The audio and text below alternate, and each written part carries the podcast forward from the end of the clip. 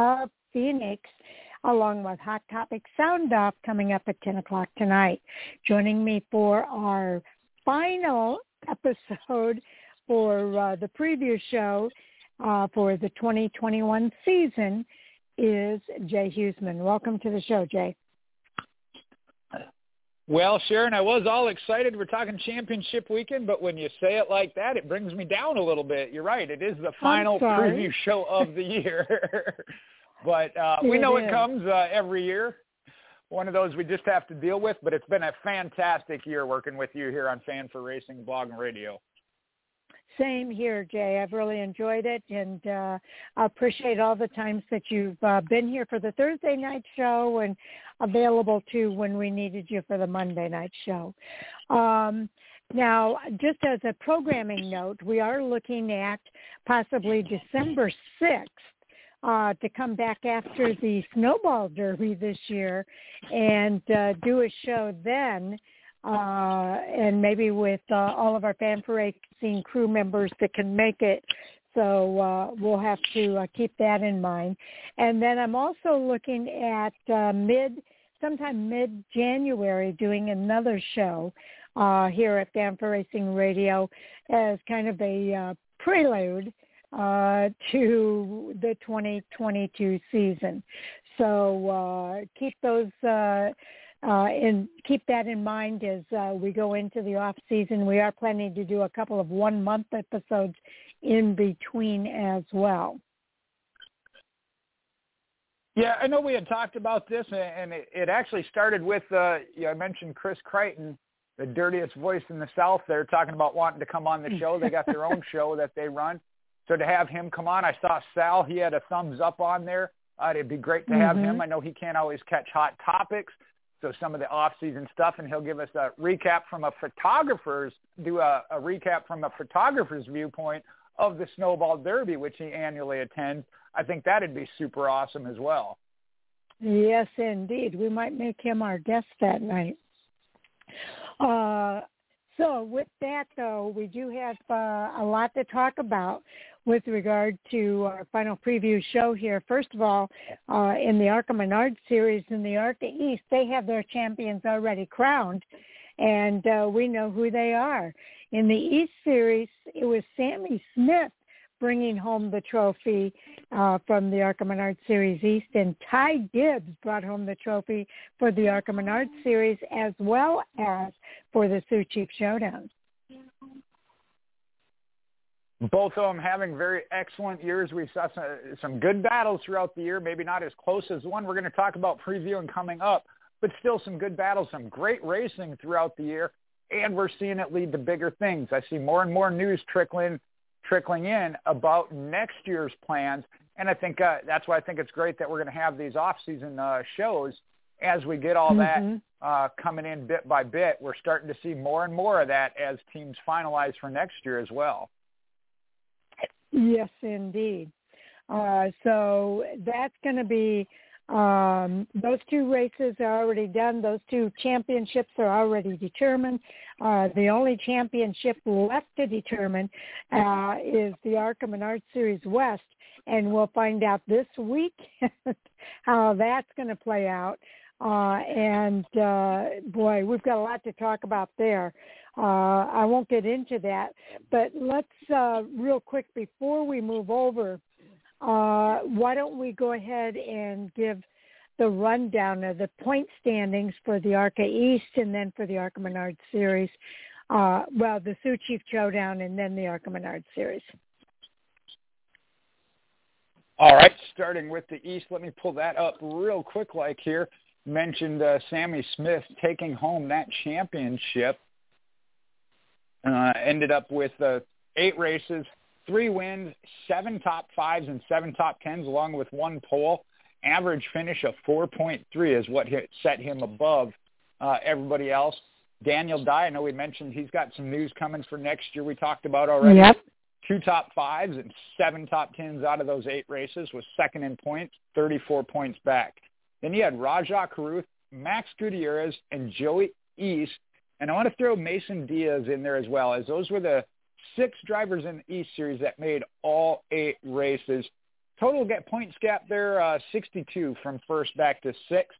And I only throw that in there because we're going to talk about that when it comes to this West Series here in just a minute. That's right. Uh, okay. Let's see. You said we'll cover. Which uh, you want to do the Okay. main series, and then I'll pull the sh- sh- uh, Sioux Chief Showdown. Okay, you want me to do the main series first? Okay, uh, the Arca Menard Series East, I mean Arca Menard Series, the main series, 20 races in the season. Only two drivers raced all 20 races. Uh, so the contest was really between those two drivers. Uh, and when it was all said and done, 37 points separating uh, the two drivers. Ty Gibbs came in first place in 20 races. He had 10 wins, 19 top fives and 19 top tens. That's just amazing. Uh, throw on top of that 11 pole awards. Uh, he uh, completed 2,617 laps and led 1,689 of those laps at an average start of 2.0 with an average finish of 3.0. Uh, so really an incredible season uh, for Ty Gibbs. Uh, bringing home 1,092 points, uh, putting him in the lead and winning the title. Corey Heim, second place. Uh, he had six wins, so his season was not shabby at all. He had six wins, 16 top fives, and 20 out of 20 races, 20 top tens. That's amazing. Uh, three pole awards. Uh, he finished 2,622 laps and led 406 of those laps. His average start was 3.6. His average finish was a 3.1. Uh, so he came home with the 1,055 points, 37 points back from Ty Gibbs. Uh, some other drivers uh, that raced in the series. I think uh, there's uh, a driver here with 19 of the 20 races. That's Brad Smith. He finished in fifth place. Uh, then you've got uh, uh, this driver, uh, Nick Sanchez, finished in 18 of the races. He did have one win. He won the last race of the season, nine top fives and 13 top tens. Uh, and uh, he he had a really good season. Thad Moffitt in fourth place, uh, 16 races, and uh, he had the five top tens and 12 top. I'm sorry, five top fives and 12 top tens, uh, and came in in fourth place. So uh, that's pretty much uh, the highlights of the Arca Menard series, Jay. Well, and then the Sioux Chief Showdown, 10 of those races within that designated for its own championship, the Sioux Chief Showdown. And we had a mixture here. Uh, five drivers, I believe it looks like. Oh, maybe only four, making all 10 starts. But we did have some other mixtures and some other winners. Now at the top, we talked about the two that had such phenomenal seasons there in the Arca Menard series. Ty Gibbs winning this, 10 starts, six victories, all top 10s gave him 423 points. This one a little bit tighter. Corey Heim right there with him at 401, two wins and all top 10 finishes. So again, they were battling amongst the two of them really hard there in this uh, Sioux Chief Showdown. But then you have Nick Sanchez, who uh, did make all 10 starts at 360 points, had seven top 10s in his 10 starts. Brad Smith, I think, finished seventh, is the other one to have made all 10 starts. But you have a couple here. Uh, Thad Moffitt in fourth, only made nine starts, picked up six top tens. Taylor Gray made eight starts and picked up seven top tens. The other two I want to highlight here, though, Jesse Love in six, uh, seven races, did pick up a victory as well as seven top tens. And then mentioned Daniel Dye, six races, but one of them was a victory along with his other four top 10 finishes out of six races. So a lot of mixture really feel positive about next season. These drivers, as they make more announcements, and we're going to talk a little bit more about Jesse Love here in just a minute as well when it comes to the ARCA Menard Series West. That is right. Now, uh, I'm going to go ahead and move into the ARCA Menard Series West. They are racing for their championship this weekend at Phoenix Raceway. And uh, like uh, we've been talking about, this one is tight. Uh, the Arizona Lottery 100 at Phoenix Raceway will take place Saturday, November the 6th at 3 p.m. Eastern Time. Now, uh, that live streaming is available on Track Pass for NBC Sports Gold members.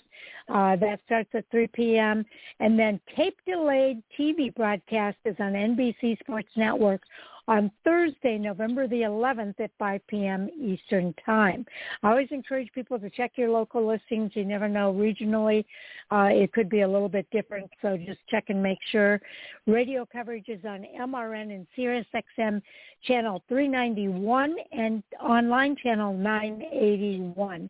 They will be racing a distance of 100 miles over 100 laps.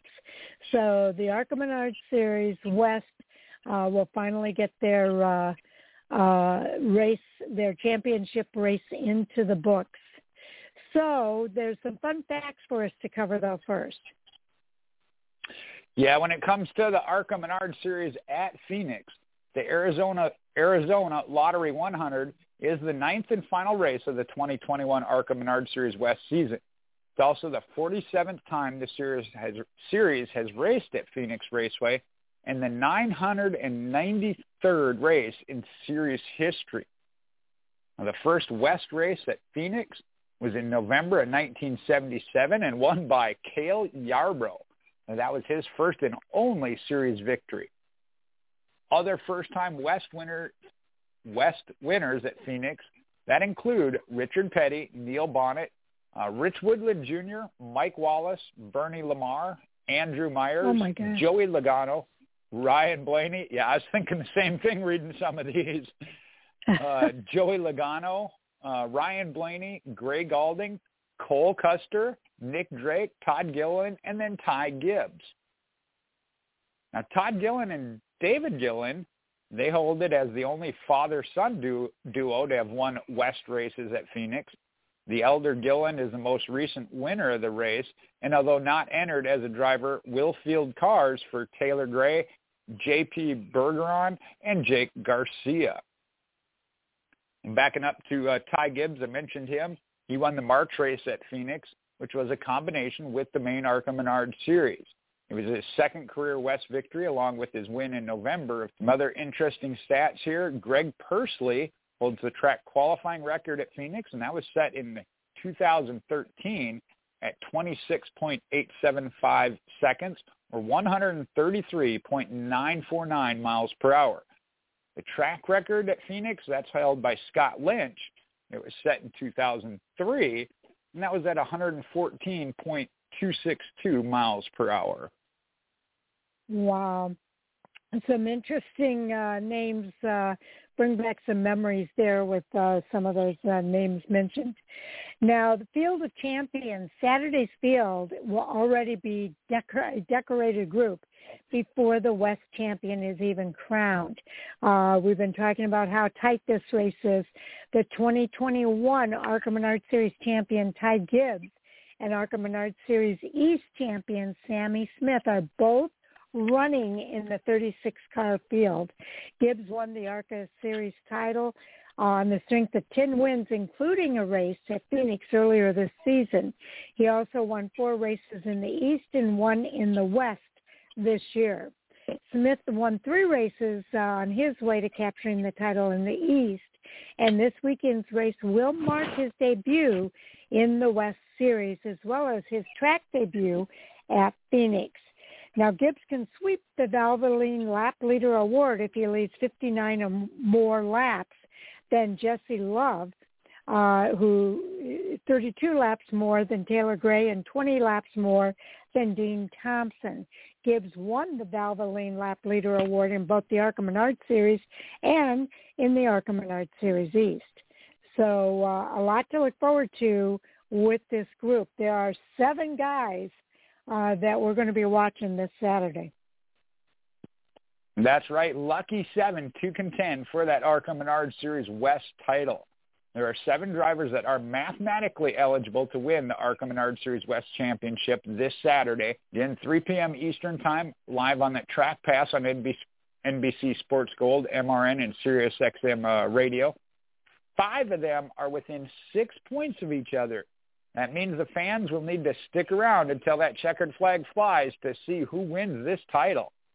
We got defending series champion Jesse Love. He's leading uh, Paul Pedroncelli by a mere one point. Jake Drew is third, three points out of lead. Joey Iest is fourth, uh, which is five points behind. And then Cole Moore is six points back in fifth. Now, Trevor Huddleston, six in points, 15 points out of the lead. And Todd Souza in seventh, with 26 points back. Again, the term there is mathematically eligible. Depending on what happens, they could still come out with this championship. So very, very interesting.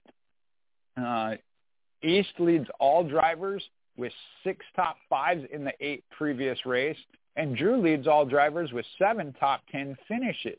He also leads with three General Tire pole awards. So a lot of action going to be happening in this one race alone. It certainly is. And uh, I will say uh, the seven drivers that uh, are in contention are all highlighted. There is a point scenario for ARCA Menard Series West Championship contenders, if you want to go there, Jay. Um, and they talk about uh, uh, what the clinch scenarios are for each of these drivers. Uh, so, point scenarios: seven drivers enter uh, the race here at Phoenix with chances to win the championship. The top five in the standings, Jesse Love, PJ Pedroncelli, Jake Drew, Joey Iest, and Cole Moore, again, are just separated by those six points, making this by far the closest and the deepest championship battle for a finale in the history of the West Series.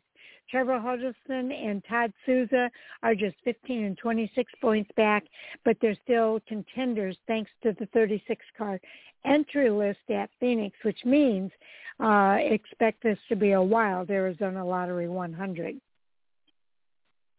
Well, as we continue here, hopefully we get to take a, take a look at that because that is a key factor. 36 drivers entered. Uh, we'll see how much time we got left at the end. But we talked about Love. He's the defending West Series championship, going trying to go back to back at one point lead over second place Pedroncelli in the standings. Now, Love and Pedroncelli are the only two drivers who can clinch the championship regardless of where others finish simply by winning at Phoenix. Neither would need the aid of any of the bonus points.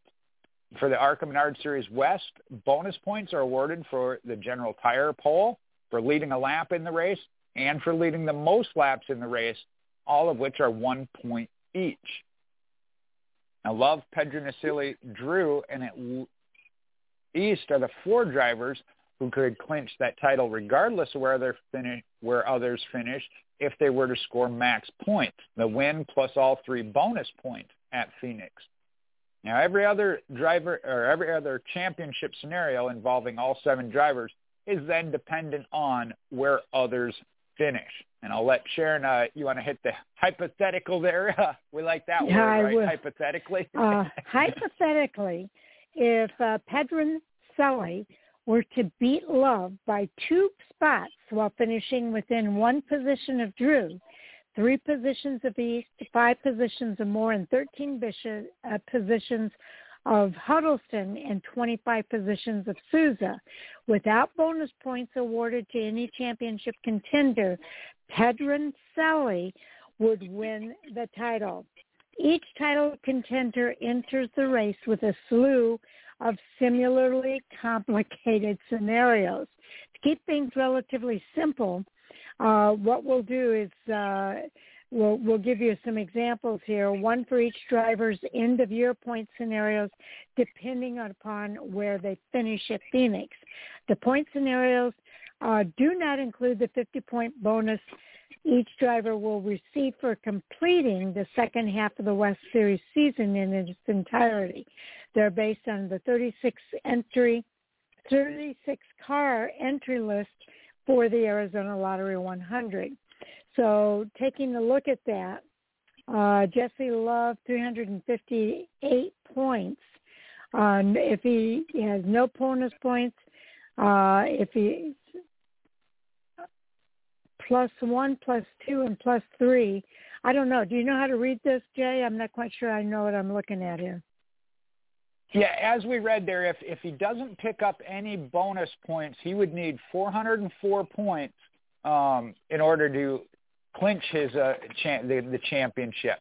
If he picks up one, that would give him the 405, uh, 406, and 407 uh, based on those available three bonus points. Uh, and that's if he wins the race. So if he wins the race, no bonus points, he'd need to be at 404. Um, if he were to finish second, he'd be at 400 and then one point more for each of those three bonus points. Mhm. Okay, so and then Paul Pedroncelli, uh, they give his scenario as well. All right, now when you look at him right now, again, he's at 357, so he'd need to win the race and be at 403 if he picks up the bonus points and be 404, 405, 406, and on back. Those two being the separated by one point. So I'm going to scroll a little bit further down eh, when we look at Jake Drew. Now he's at 355 points. If he were to win the race with no bonus points, that would put him at 401, 402, 403, 404 um, for the points. 397 for second with no bonus points. So you look at that tight range there, and that's where we talk about it. It's going to depend on where these other drivers finish with that, or if they pick mm-hmm. up the uh, mm-hmm. the bonus points. Uh, this is going to be one of those. I, I know it might be a little confusing for fans, but I'm sure that that ARCA will cover that as they are racing, as each of the points. We'll start with the General Tire Pole Award. That one we'll know prior to the race. But throughout the race, they're going to show as these points add up who led a lap, and then if anybody locks in with the most laps led at any point, or it's all going to come down to that end. I mean, you may see it where it may take a minute, even after that checkered flag flies, depending on who wins it, for them to announce the championship because there's going to be a lot of math going into this. Oh, yes, there is. there is no doubt about that whatsoever. Uh, but these charts go down to Todd Souza and Trevor Huddleston. So uh, a lot to look forward to there. Uh, let's do cover the entry list uh, for this Arizona Lottery 100. And because this is, like we said, a 36 car field, uh, we'll go from the bottom up, and I'll start, Jay uh, and cover all, right. all 36 drivers. Some have not yet been determined, at least as of the printing of this information. Uh, but the 08 Cart Idaho Ford for Mike Holleran, uh, his uh, driver is to be determined as is the crew chief. So we'll see what happens there. Cole Moore will be in the 99 for Bill McAnally Racing. He hails from Orangevale, California, and he'll be driving the Napa Power Premium Plus Toyota with Mario Isola as his crew chief. Well, I like to I like to talk about this one. The Sarah Burgess owned and crew chief Chevrolet number 88 driver will be Bridget Burgess, daughter out of Tooele, Utah, with the HMH Construction sponsorship. Then we mentioned the East champion, Sammy Smith in the number 81 comes out of Johnston, Iowa, and he'll be in a Gibbs-owned Toyota with engine ice on the hood and Jacob Cantor as the crew chief. Okay. Bridget Burgess's mom is actually going to be the crew chief uh, as well as the owner, so that's going to be cool too. Um, in the number 80 is Brian Comiskey from Cottonwood, California. He'll be driving the number 80 SK Construction Wards Concrete Toyota for Bill Comiskey, or I'm sorry, his own race team. And his crew chief is Derek Copeland. And in the number 78 will be Travis Milburn from Eagle, Idaho, driving the Cart Idaho Quick Quack Car Wash Toyota uh, for Jack Wood with Roger Bracken on top of the pit box. Well, if you're a gambler, this might be one. Spin the wheel. Ryan Roulette in the number 77 coming out of Minot, North Dakota, my neck of the woods there a little bit. Uh, Joe Java owned Dave McKenzie, crew chief Toyota, with Jans Bellatar recruiting and proper Patriot, fan vester on the uh, machine. And then we mentioned the 71. That's a DGR-owned Ford. Taylor Gray out of Mooresville, North Carolina, going to be ripping through the field with Ripper Coffee as a sponsor and Chad Johnston as his crew chief. In the number 66 is Rajah Caruth from Washington, D.C. in the Rev Racing Chevrolet. Uh, Glenn Parker will be on top of his pit box, and Shannon Rush will be on top of the pit box for the Venturini number 55, driven by Tony, Tone E. Breidinger from Indianapolis, Indiana. She'll be, her sponsor is Hair Club, and that will be on her Toyota. One of the championship contenders we talked about, the number 54, Mike Nocky owned and crew chief Ford. That is Joey Iest out of Madera, California. He's going to have that AG Center 59 Basilla Ranch machine looking for the win as well as the championship. And then Dean Thompson in the number 51. That is a Marine Brancati owned uh, Ford. Travis Thurkettle is the crew chief. Thompson coming out of Arlington, Texas, and brings the Thompson Pipe Group sponsorship with it. Okay, Mike Nocky will be on top of the pit box for Joey Iest. Uh, in the number 46 is J.P. Bergeron from Quebec, Canada. He'll be driving for Dilla, David Gilliland Racing, uh, and Derek Smith will be on top of the pit box. Uh, he'll be behind the behind the wheel of the number 46 Ford. Uh, Jake Garcia will be behind the wheel of the number 45 Toyota Ford. Uh, he hails from Monroe, Georgia, and he'll be driving the DGR Ford with Mike Hillman Jr. as the crew chief. You got another Mike Holleran uh, Ford here in the number 38. We're going to be sponsored by CART Idaho we don't know the driver or crew chief there yet. And then another contender out of Sonoma, California, PJ Pedroncelli in the number 33 Select Mobiles Bottlers Toyota. It's owned by Paul Pedroncelli, crew chief by Ty Joyner. Okay. Uh, and speaking of Paul Pedroncelli, um, he'll be driving the number 31 Sonoma uh, Pedroncelli Mobile Bottling Chevrolet. He hails from Sonoma, California, and uh, Rod Nealon will be on top of his pit box. Mark Rett will be on top of the pit box for the number 30, driven by Max Gutierrez, hailing from Mexico City, Mexico. He'll be driving that tough-built Ford for this race. Driver looking for a hometown win right there in Phoenix, Arizona. The number 27 of Bobby Hillis. He'll be in a Bobby Hillis Chevrolet.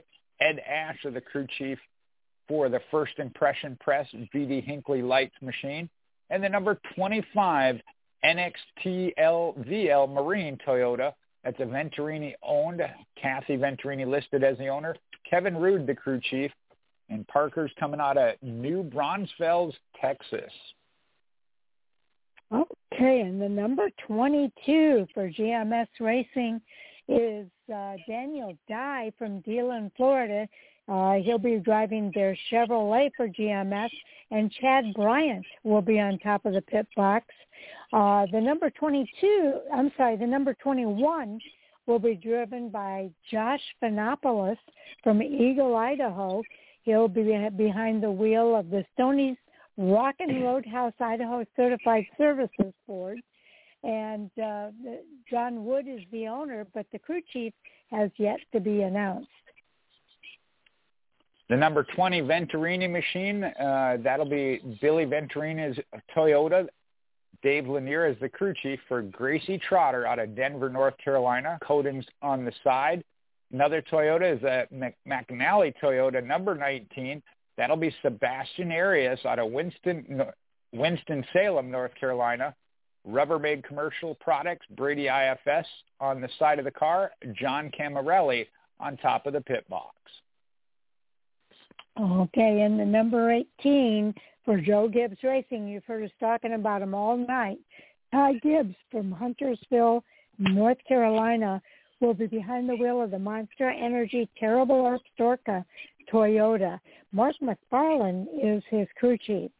Sean Samuels will be the crew chief for uh, the number 17, driven by Connor Jones, hailing from Fredericksburg, Virginia. He'll be driving for Jones Utilities in the Chevrolet. Your defending champion uh, of the series, the 16, is Jesse Love out of Redwood City, California, and the Napa Auto Parts McAnally Toyota. Travis Sharp as the crew chief, and then Billy Bill Venturini owned and crew chief, number 15 Sunbelt Rentals Toyota. That'll be Drew Dollar out of Atlanta, Georgia. Okay, Todd Souza will be in the number 13. He hails from Aromas, California. He'll be driving the Central Coast Cabinets Ford for the family-owned team with Mike Munoz on top of the pit box.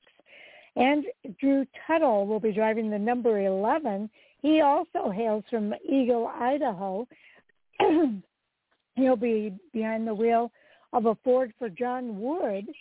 And uh, we don't know who the crew chief will be. Contending for the championship, the Brancati number nine Ford. That'll be Jake Drew out of Fullerton, California, and that Sunrise Ford Lucas Oil Stilo USA offset sport machine. Jeff Schrader calling the shots. We don't have a crew chief named yet for the John Bonerman machine. He'll drive that number eight himself out of Ramona, California, with Bonerman Racing covering that Ford. Number seven will be driven by Takuma Koga from Nagoya, Japan. He'll be driving the Rise Up CKB Toyota for Jerry Pitts, who will also be on top of his pit box. Bill Sedgwick will be on top of the pit box for the Sunrise Ford driven by uh, Trevor Huddleston. He'll be driving that number six Sunrise Ford Haas Development Terra Clean Lucas Oil Ford. Uh, Trevor hails from Agoura Hills, California. And the last pair on the entry list, Eric Nascimento owned and driven, in this case, number four Toyota, comes out of Manteca, California. Custom Auto Bodies, RJ's Paint Shop, and Skipco Welding. Mike Nascimento will be crew chief. And then the Max Siegel owned, uh, drawing a blank, Rev Racing there, uh, other, other Chevrolet, the number two is Nick Sanchez out of Miami, Florida, and he will have his regular crew chief, Steve Plattenberg, in his ear. Okay, do not miss this race. It's going to be fun and uh, we'll finally know who that uh, ARCA West champion is going to be. Uh, now we're going to move on to uh, the, uh, I'm sorry, the uh, NASCAR Truck Series. Uh, they too are racing for a champion at Phoenix, and uh, they also are going to be racing on Friday night. Uh, they'll be racing the Lucas Oil 150 at Phoenix Raceway Friday, November the 5th at 8 p.m. Eastern Time. Uh, the purse for this race is 908369 uh, that will be televised on Fox Sports 1 at 7 p.m. Eastern, as well as radio coverage on MRN and SiriusXM NASCAR Radio. They'll be racing 150 miles over 150 laps. The first two stages are 45 laps each uh, ending on lap 45 for stage one, lap 90 for stage two, and the final stage will be 160 laps and will end on lap 150. Well, we do have one championship at least already decided, and that's the Manufacturers Championship of the NASCAR Camping World Truck Series. Toyota has clinched that already, and it's the Manufacturers Series leading 12th championship the most recent coming in 2021. Chevrolet also has 10, the most recent in 2020. Ram or Dodge has three, the most recent in 2004. And Ford has a pair with the most recent coming in 2000. Okay, there's also the Camping World Trucks Owners Championship update. Three of the four trucks and drivers that made it into the driver playoff standings for the Championship Four are also in the owner playoff standings championship for this season, with the lone exception being Matt Crafton's number 88. Instead, Front Row Motorsports number 38 Ford, driven by Todd Gilliland, has made the Owners Playoff Championship four round and will have a shot, along with the other three, at an owner's title. Now, Front Row Motorsports and ThorSport Racing are looking for their first owner's title in the series, while GMS Racing earned their first owner title in the Truck Series just last season. Busch Motorsports leads the series in owner titles with seven, and the, the Truck Series owner championships, including five consecutive from 2010, 13, 14, 15, 16, 17, and 19. So uh, a lot uh, that we can look forward to watching how it's going to play out this weekend. Another battle to watch within the race, the Truck Sunoco Rookie of the Year. Give you an update there. The battle will most likely come down to the final lap this weekend at Phoenix Raceway as you got Kyle Busch Motorsports Chandler Smith currently holding a three-point advantage over second place Niece Motorsports driver Carson Hocevar. Now, both drivers have made two series starts at Phoenix Raceway in their careers. Smith has posted two top fives and average finish of 3.0, while Hocevar unfortunately has a best finish in 23rd at the one-point mile track, average finish of 27.5. Okay, we were just talking about the ARCA Menard series. Uh, well, now we're going to talk about how that ties into Uh, the Camping World Truck Series Championship 4. All four of the Championship 4 contenders have stock car racing roots in the ARCA Menard Series platform, developing their skills in at least one of the series that currently races under the ARCA Menard Series banner. In 2014, ARCA Menard Series East champion Ben Rhodes won five races in that season while recording 11 top fives and 13 top 10 finishes in 16 starts. He also ran a pair of East races in 2013, posting top fives in both of those events. Rhodes also ran two ARCA Menard Series races in 2014. Zane Smith ran 38 races in the ARCA Menard Series between 2016 and this season, putting up four wins in 2018. Overall, he has 20 top fives and 26 top tens. He also has run five races in the current ARCA West Series, including three races at Phoenix. Matt Crafton raced in five ARCA Menard Series races between 2010 and 12. He put up two top five performances in 2010. He also ran one race in the West in 2000. Then he finished second at Irwindale. John Hunter Nemechek ran three races total in the East Series in 2013 and 14. He had a best finish of 12th at Pensacola in his season debut. All right, now we're going to talk about the championship four for the NASCAR Camping World Truck Series uh, that have qualified for that championship four and race for that title at Phoenix Raceway in the Lucas Oil 150 Friday night uh, at 8 p.m. Eastern. They go alphabetically. I'm still going to scroll down to the bottom though. Here, cover the first one we got. Uh, ooh, I think I scrolled yeah, too far. a lot. No, there we go. Zane Smith, right? Yeah. Right. All right. Uh, Zane Smith, driver of the number 21 GMS Racing Chevrolet, is a shooting star from Huntington Beach, California, has become the most one of the most clutch racers in NASCAR Camping World Truck Series playoff history. Ever since the 22-year-old Smith burst onto the series last season as a rookie and raced his way into the championship four by finishing third in that penultimate race at Martinsville Speedway, many thought he was special. But then when Smith uh, doubled down last weekend at Martinsville Speedway facing the winner go home scenario, and the youngster raced his way into the championship four for the second consecutive season. This GMS racing driver has proven he's almost untouchable. Smith's 2021 season has been a self-proclaimed rough ride through the regular season, which was first 15 races, Smith didn't win but managed to post one top five and 10 top 10. He also ultimately ended the regular season fifth in the standings, qualifying for the Camping World Truck Series playoffs. Now, though Smith's Camping World Truck Series uh, has been short, it has been impressive. In 45 starts, he's posted three career wins, 10 top fives, and 27 top tens. He's qualified for the playoffs and the championship four round in consecutive seasons, finished a career best runner-up in the final championship standings last season. A quick recap for Zane Smith, a venture to the 2021 NASCAR Camping World Truck Series Playoffs Championship four round is one movie scripts are written after. He opened the playoffs round of 10 with a dreadful 35th, 35th place finish at Worldwide Technology Raceway after an issue with the rear gear. Then he followed it up with a solid top 10 finishes at Darlington in ninth and Bristol of eighth in order to advance to the round of eight. And it was then that Smith was hit with some bad luck, finishing 29th at Las Vegas and being caught up in an incident at Talladega resulting in a 33, 33rd place finish.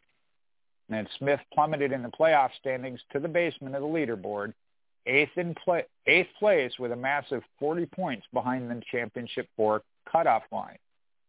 But then heading into that penultimate race last weekend at Martinsville Speedway, none of the championship four round spots had been locked up. And Smith was still facing the winner go, go home scenario as it would be nearly impossible to point his way into the final round. But grit, determination, and that belief that he could win willed Smith to his first victory of the season earning him that spot in the championship four for the second consecutive season. And look at face, uh, Phoenix Raceway Outlook. Smith made his Camping World Truck Series track debut there last season at Phoenix Raceway in the Championship 4 finale. Smith started second and led 48 laps, finished runner-up to his teammate Sheldon Creed in a wild final restart. On the crew chief corner, Kevin Manion made his National Series crew chief debut on a part-time basis in the Cup Series with John Andretti back in 2003 and in the NASCAR Xfinity Series with Dale Earnhardt Jr. in 2002. Manion's biggest success as crew chief came in the Xfinity Series when he led Martin Truex to back-to-back titles in 04 and 05. Then he made the jump with Truex full-time to the Camping World or to the NASCAR Cup Series at Dale Earnhardt Incorporated where the pair worked together from 2006 to 2010. He then also worked with Jamie McMurray at Earnhardt Ganassi Racing from 2010 to 2013. In 2016 is when he joined Kyle Busch Motorsports and started to crew chief for multiple drivers. Manning has begun to build a reputation for cultivating that young talent. In 2019, he led t- rookie Tyler Ankrum to his first win and first playoff berth and last season did the same with Zane Smith. Manion's best finish in the final championship standings in the Camping World Truck Series is second, which came with Smith last season. Manion has worked for four different drivers at Phoenix Raceway in the Truck Series, and he led Daniel Suarez to a victory at the track in 2016 and Smith to that runner-up finish last year. Uh, for the team talk, GMS Racing is a two-time Camping World Truck Series champion in 2016 and 2020. And Won the Drivers' Championship in 2016 with Johnny Sauter and the Unified Driver Owner title in 2020 with Sheldon Creed. Uh, from 2013 to 2021, GMS has made more than 600 Camping World Truck Series starts, leading 13 drivers to victory lane for a total of 41 series wins. They made their Camping World Truck Series debut in 2013 at Kansas Speedway, at that time with Spencer Gallagher in the number 21. And GMS Racing is the only organization to have fielded a Camping World Truck Series Championship 4 driver in all six years of the current elimination-style playoff format. Johnny Sauter in 2016 to 18, Justin Haley in 2018, Brett Moffitt in 2019, and then Sheldon Creed, Brett Moffitt, and Zane Smith in 2020, and Zane Smith in 2021 last season. And they became the first organization since the inception of this elimination-style playoff format in 2016 that fielded three out of the four championship contenders in one season when they did it with Moff, Smith, Moffitt, Smith, and Creed. Okay, next up we have Ben Rhodes in the number 99 for ThorSport Racing's Toyota. Ben is looking to become the, just the 19th different driver in NASCAR Truck Series history to win the championship this season. And this season is the closest shot to the series title uh, the Louisiana Kentucky native has ever had. So this is the first season in Rhodes' six full seasons that he's made the Truck Series championship four, and the first time the Sport Racing has fielded two drivers uh, for in the championship four. Matt Crafton and Ben Rhodes remain the only two ThorSport drivers to do so. Rhodes made his series debut back in 2014 for Turner Scott Motorsports, running four races before moving to ThorSport Racing in 2016. Since joining ThorSport, Rhodes has made 136 starts for the team, posting five wins and 39 top fives, along with 72 top tens. Rhodes' path to the NASCAR Camping World Truck Series playoffs in this year was set in stone from the drop of the first checkered flag as the 24-year-old snatched his first two wins of the season in the opening two races at Daytona, at Daytona on the Oval and at the Daytona Road Course. He ultimately finished the regular season third in the standings before posting two wins five top fives and 11 top tens. He also won two stages and carried 19 playoff points to take into the postseason. As far as the playoff recap, unlike the regular season effort that locked him into the postseason on wins, Ben Rhodes had to point his way through uh, the Truck Series playoffs this year. Uh, Rhodes started in the round of 10 with a strong run at Worldwide Technology Raceway, and then he finished third place, but then finished 34th at Darlington. With his playoff campaign in the balance, uh, Rhodes answered with a top 10 finish and a, to finish and survive at Talladega. Heading into uh, the penultimate race of last weekend at Martinsville Speedway, none of the championship four spots had been locked up. So Rhodes was ranked second in the playoff standings going into Martinsville by 35 points over the championship four cut line. The rising star from Louisville, Kentucky started third at Martinsville and raced his way to a seventh place finish, earning enough points to usher him into the championship four for the first time in his career.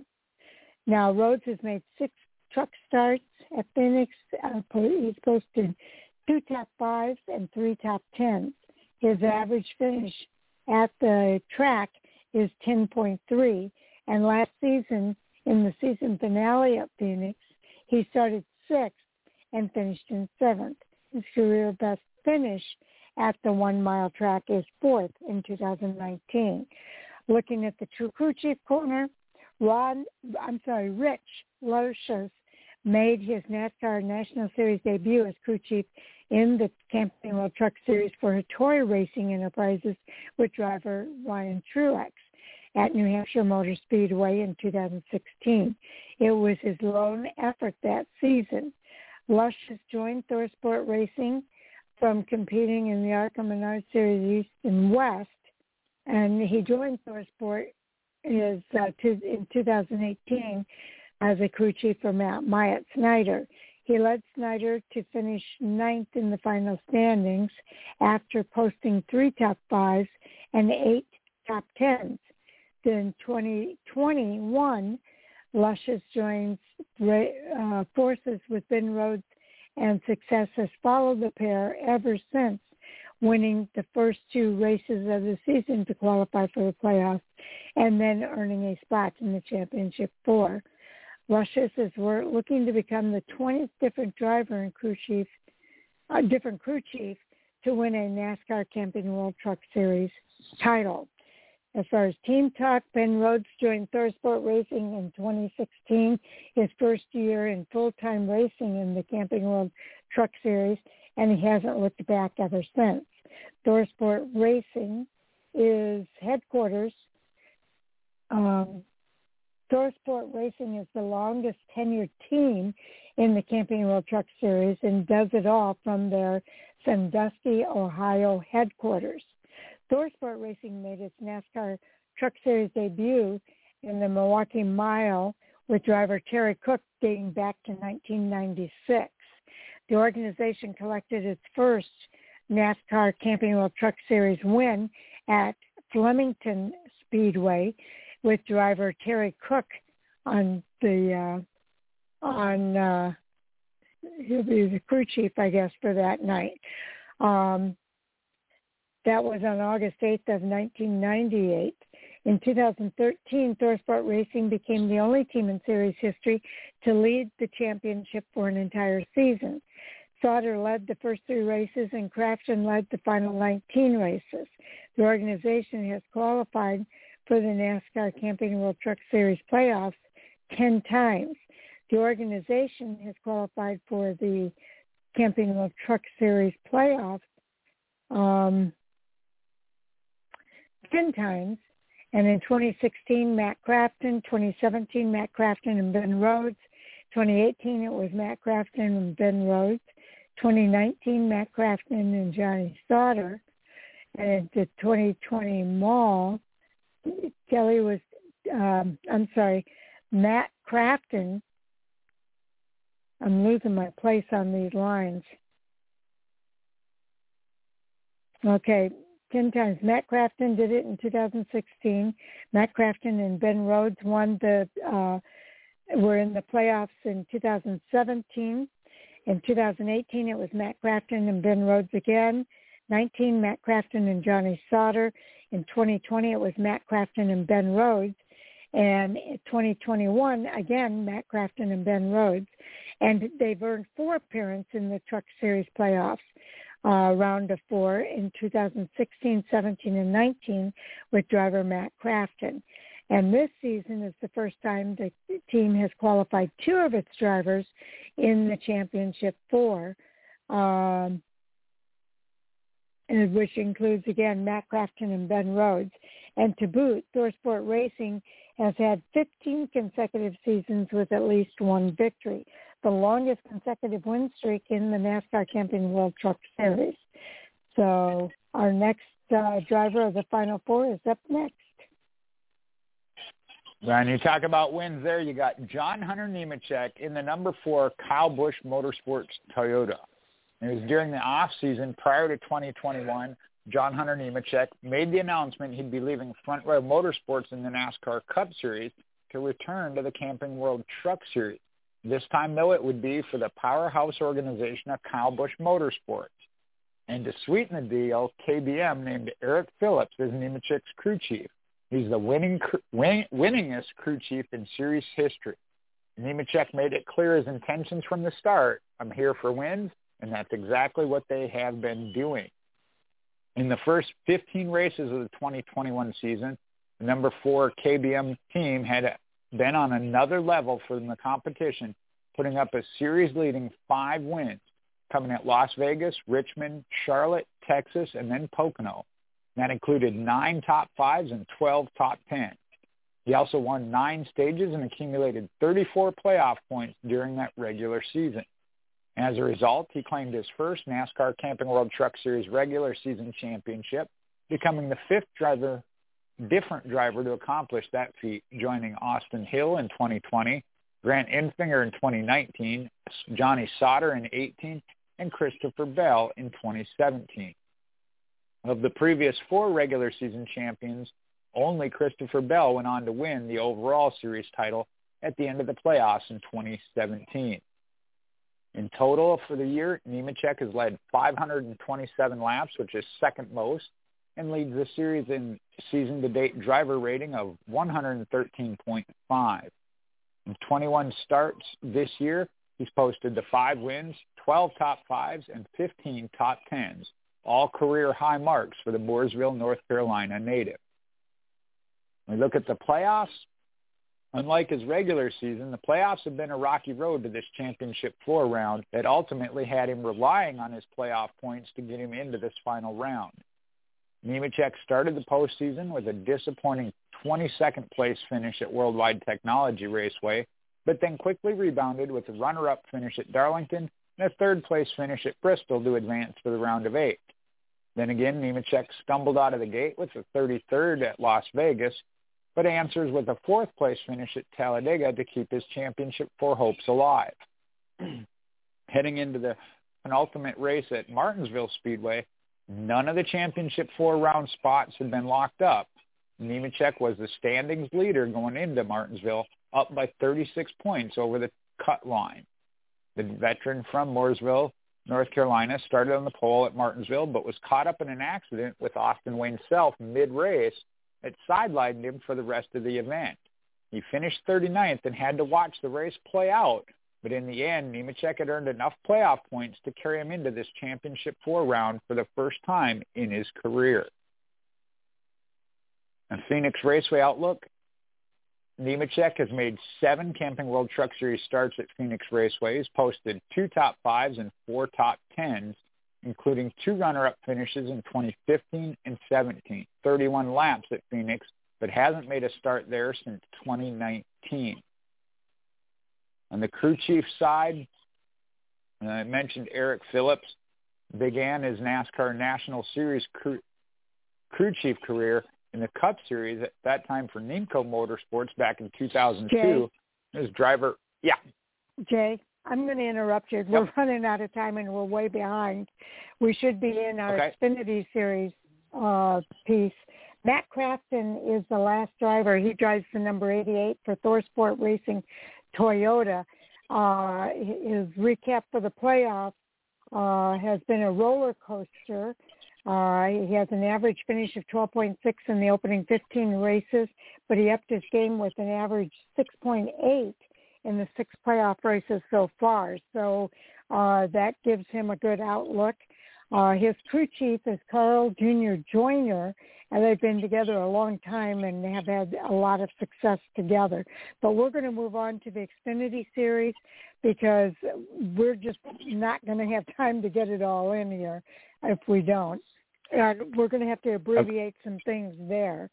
Uh, the NASCAR Xfinity Series uh, championship race will be at Phoenix Raceway Saturday, November the 6th at 8 p.m. Eastern. The purse there is 1,000, I'm sorry, one million six hundred and twenty-two thousand five hundred and eighty-three dollars. Uh, NBC Sports Network will carry the pre-race coverage at 7:30 p.m. Eastern, as will MRN and SiriusXM NASCAR Radio. 200 miles over 200 laps. Stage one and stage two, 45 laps apiece, ending on 45 for stage one, 90 for stage two, and the final lap uh, will be the last lap of the third stage, which will be 110 laps.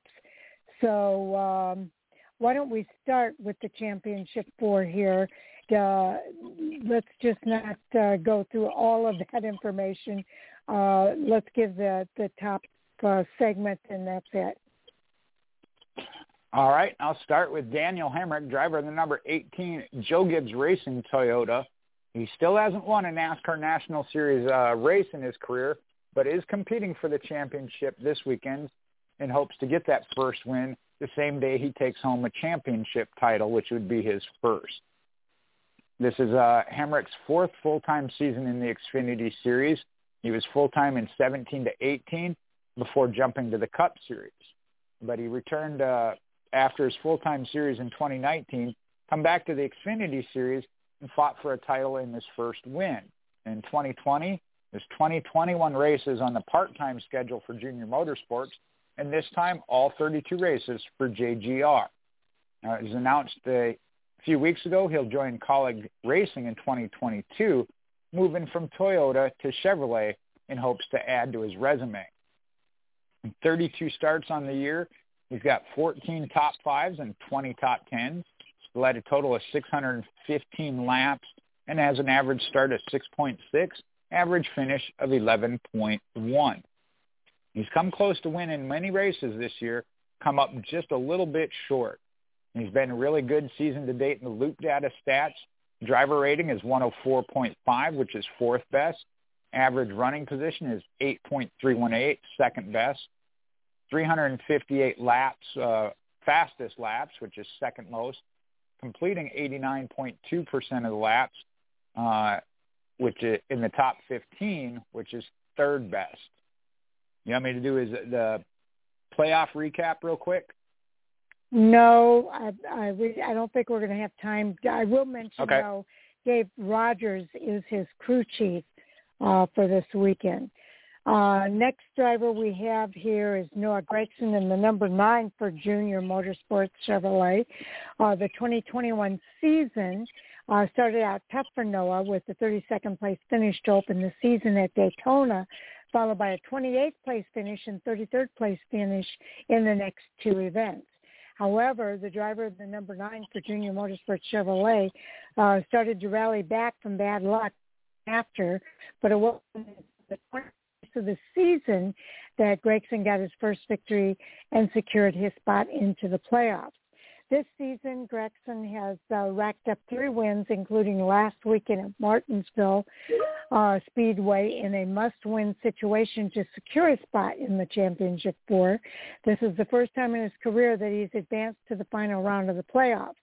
The season marks his third full-time season in the Xfinity Series, all with Junior Motorsports.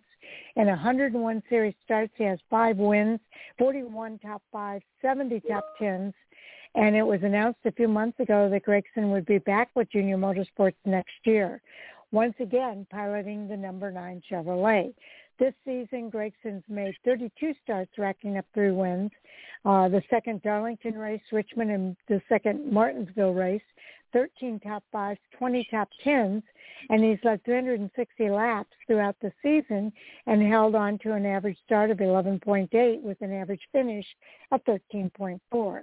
Gragson also has posted positive numbers in the season to date loop data stats, including driver rating at 96.9, that's sixth best, average running position of 10.717, seventh best, a total of 188 fastest laps run, the sixth best, and completed 84.8% of his laps, uh, 4,078 in the top 15.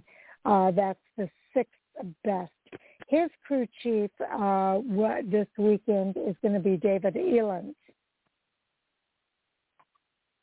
Next, next up, we got Austin Cindric. He's driver of the number 22 Team Penske Ford, and he's the 2020 NASCAR Camp Ser- or NASCAR Xfinity Series champion. Excuse me. Uh, Cindric on the hunt for his second title at Phoenix Raceway.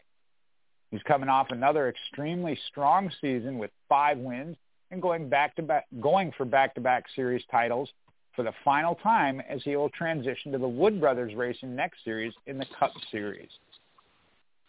Cindric opened the season with a win at Daytona International Speedway, punched his ticket to the playoffs from the start of the season. He went on to win four more times. Now, if Cindric wins his second title this weekend, he'll become just the 10th different driver in NASCAR Xfinity Series with two or more championships He made 32 starts for 2021, gathering those five wins. Came at the first race at Daytona as well as the first at Phoenix. That plays into this. Dover, Pocono, and then Indianapolis road course. He also picked up 21 top fives and 25 top tens. He led a total of 1,075 laps, managed an average start of 4.3 with an average finish of 8.4. In addition, Cindric has posted great numbers in the season to date loop data stats. His driver rating is 116.7, which is a series best. Average running position of 7.162, which is series best. A total of 504 fastest laps run, which is a series best.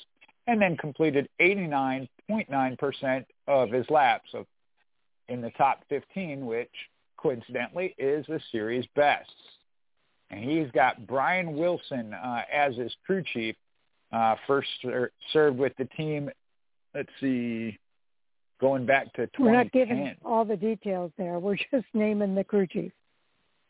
Yep.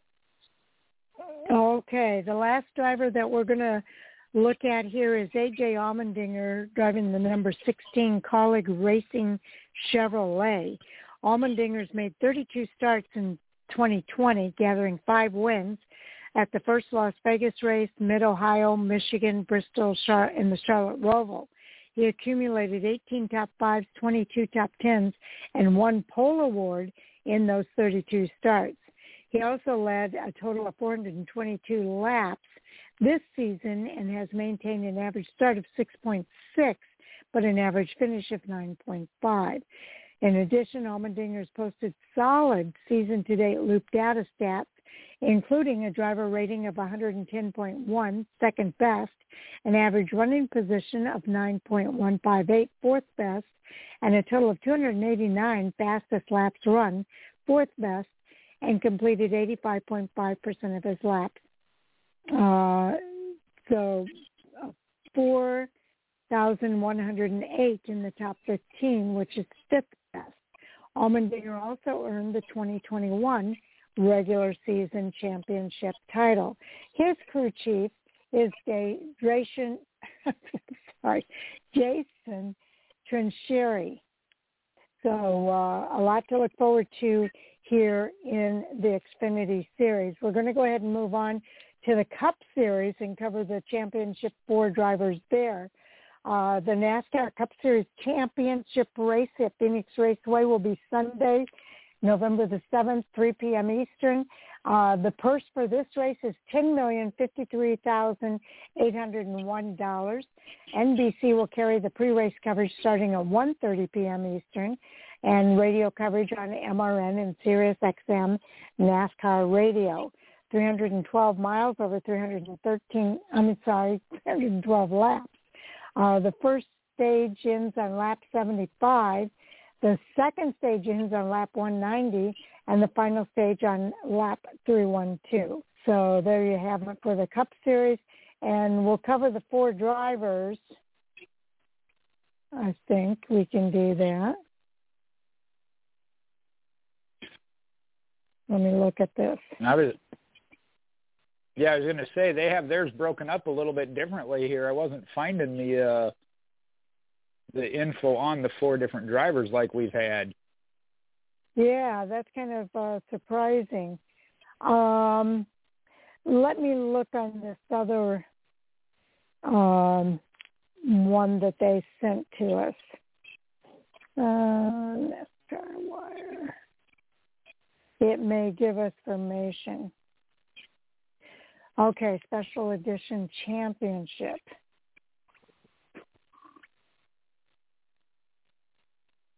Okay, yeah, they've got it in the uh, in the other uh, news and notes. All right, let me see if I can get that pulled up real quick then. Okay, I'll start with the first, the bottom one, if I can find it here, and I think that's going to be Martin Truex Jr. Okay, crew chief is James Small. I think a lot of people already know that, but just in case. Martin Truex wants to be the next multiple Cup champion. He returns to the Cup Series playoffs championship four round for a series record-tying fifth time since the inception of the elimination style format in 2014. He joins Kevin Harvick, Kyle Busch, with five championship four appearances each. And in the process, he became just the fourth different driver to enter the penultimate race under the playoff cut line and race his way into the postseason's final round.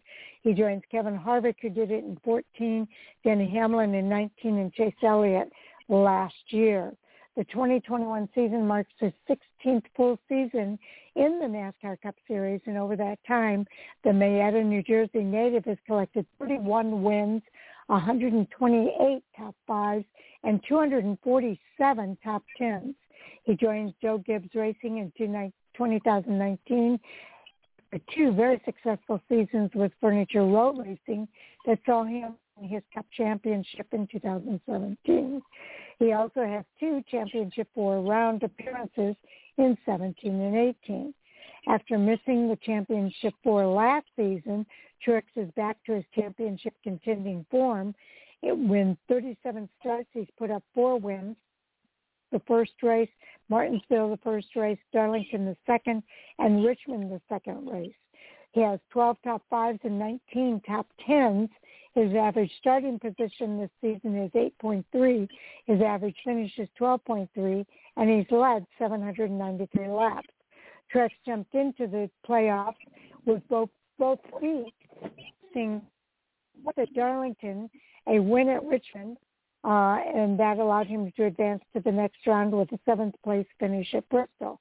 He then put up a fourth at Las Vegas, a 12th at Talladega, and 29th at the Charlotte Roval to skate into the round of eight. From there, fifth at Texas, seventh at Kansas, and as a result, he went to Martinsville, either having to win or race his way in on points, as he was below the cut line. The 2017 Series champs answered the bell and finished fourth, making the final round by three points over his teammate Kyle Busch. Now the 41-year-old is looking to become the 17th different driver in series history to win multiple championships and just the second active driver to accomplish the feat, joining his JGR teammate Kyle Busch, who won in 2015 and 19. Uh, next up is Kyle Larson. The crew chief for that number five Hendrick Motorsport Chevrolet, that'll be Cliff Daniels. The driver, Kyle Larson. Let me scroll back up to the top here. As Larson looks to cement his name in history with this NASCAR Cup Series championship.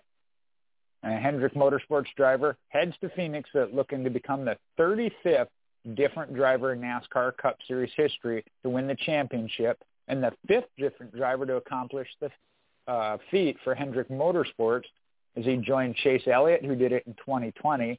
Jimmie Johnson, uh, let me get a breath here, did it in 2016, 13, 10, 9, 8, 7, and 06. And then NASCAR Hall of Famers, Jeff Gordon, who did it in 2001, 98, 97, and 95, as well as Terry Labonte splitting that up in 96. Now, of the 2021 NASCAR Cup Series Championship four drivers, Larson is the only one making his final round debut. The Elk Grove, California native's best previous finish in the NASCAR camping or the NASCAR Cup Series uh, final standings was sixth, and that was back in 2019. Many know Larson's one of the most accomplished dirt racers on the planet as he graduated from the NASCAR Drive for Diversity program and immediately pounced on the NASCAR NASCAR National Series scene. It was in 2012 that Larson signed with Turner Scott Motorsports and made four starts in the Camping World Truck Series where he posted three top tens, which mm. included a runner-up finish at Phoenix. He made the jump to full-time racing in the Xfinity Series the next season in 2013, still with Turner scopping nine top fives and 17 top tens. he finished the season eighth there in points. And then he made his Cup Series debut in 2013. He competed in four of the final six races of the season for Turner Scott Motorsports after it was announced he would drive the number 42 Chevrolet full-time in 2014 for Chip Ganassi uh, Racing. Ever since 2014, Larson has been scheduled to run full-time in the NASCAR Cup Series. He spent almost seven full seasons with Chip Ganassi Racing, putting up six wins with the organization from 2014 to 2020. But in 2020, Chip Ganassi Racing released Larson just four races into the season following his suspension by NASCAR where he used the racial slur over radio during a public iRacing event. Larson would sit out the remainder of the 2020 season. Following uh, that, Larson fulfilled the requirements by NASCAR to lift his suspension, and it was Hendrick Motorsports who reached out to him to see if he wanted another shot. And as they say, the rest is history. Hendrick Motorsports brought back the number five team and paired crew chief Cliff Daniels with Larson for the 2021 season. Since joining the number five team at the beginning of the year, the duo has put up the duo has put up a series-leading nine victories as they leading into the championship race this weekend at Phoenix Raceway. Okay. Next up, we have Denny Hamlin with Joe Gibbs Racing. He's seeking his first career Cup title. Uh, his crew chief is Gabe, uh, Chris Gabehart. Uh, he burst onto the NASCAR Cup Series scene full time in 2006, and ever since, he's been a force of the series year in and year out. The 40-year-old has competed in the Cup Series in 16 full-time seasons, qualifying for the Cup Series playoffs in a series record 15 of them, tied with Jimmie Johnson, Kevin Harvick, and Kurt Busch for the series most uh, all at 15 each. This season will mark the fourth time that the Virginians made the championship four round, 2014, 19, 20, and 21, tied with Joey Logano for second most appearances in the series. And Hamlin is hoping that this is the year he gets his first title. Now, if Hamlin were to accomplish the feat this weekend, he'd become the first Cup Series driver from Virginia to win a championship. In 2014, he qualified for the final round of the playoffs to finish seventh in the season finale at Homestead, Miami, ultimately third in the championship standings. Last season, he advanced to the championship four for the second time in his career, but a tough call on pit road in the season finale was costly for Hamlin, and he finished the race 10th and ultimately fourth in the final championship standings. Hamlin's best finish in the Cup Series championship standings came in 2010 when he finished runner-up in points behind Jimmie Johnson. Hamlin's 21 championship campaign started with a fifth place finish in the Daytona 500, then a third place finish in the Daytona Road Course in the opening two weeks. Uh, as a result, he took the points lead and then held it for 22 straight races. It's been Hamlin's relentless consistency that has made the difference this season. In 35 starts, he has posted two wins, 18 top fives, 24 top tens, and his average finish this season um, is a stout 8.6.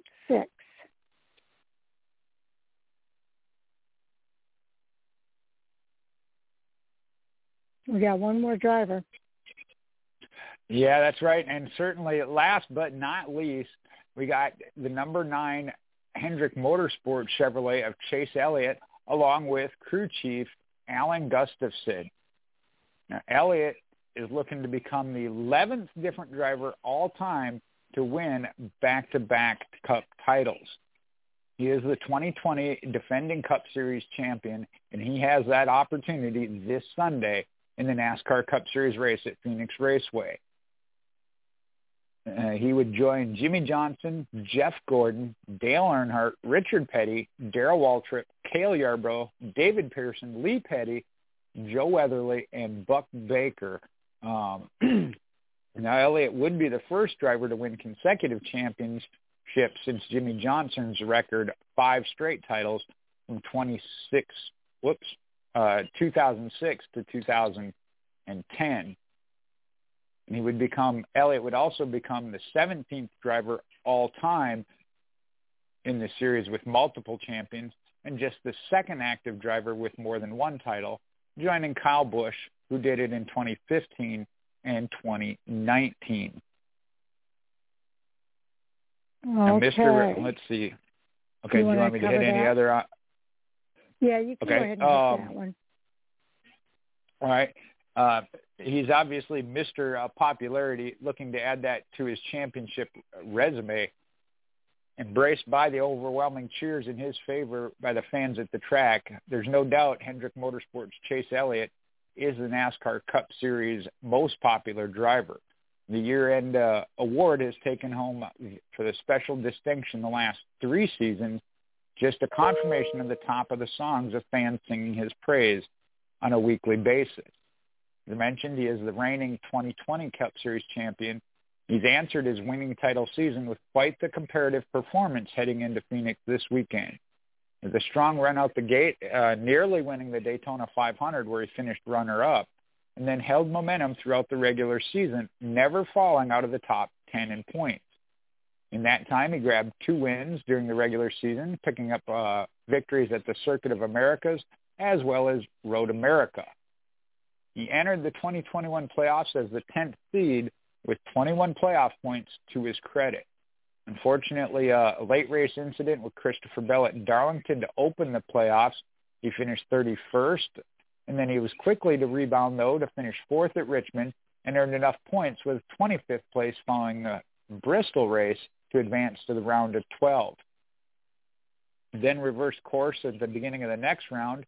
Vegas found his momentum slowed at Talladega, though, with an 18th place finish. Uh, he picked up and secured his spot in the round of eight, though, with the 12th place at the Charlotte Roval Road course. And then his final round here, Elliott uh, turned up the wick and finished seventh at Texas and a runner-up at Kansas in the round of eight. And so he was 34 points into the from the championship four cut line heading into the race at Martinsville Speedway, where he dominated the first two stages and clinched his spot in the championship four round for the second time in his career. Through the 35 races on the year, he has those two victories, 14 top fives and 20 top tens. He's led a total of 858 laps. His average finish is 11.5. He also has the third best season-to-date driver rating of 101.5 on the year. So it's tough to pick a, a, a favorite out of those four, huh, Sharon? Yeah, it really is. Uh, this has really been um, uh, an amazing year in the uh, Cup Series, uh, the Xfinity Series, and the uh, uh, Cup Series uh, when it comes to uh, the, what's happening. I, there are a couple of other little things uh, that we can kind of mention here. The ultimate goal, of course, at uh, Phoenix this weekend is to crown a champion at Phoenix. But before we do, fans will be treated to a full schedule of action this make, weekend, making it feel like it was back 2019. The Cup Series is going to hold a practice this weekend on Friday, November the 5th from 4.05 to 4.55 p.m. Eastern Time. The series then will set the starting lineup by good old pole qualifying on Saturday, November the 6th at 7 p.m. Eastern Time. And then last season's starting lineup for the championship race at Phoenix was set by the metric qualifying, and as a result, Chase Elliott earned the first starting position.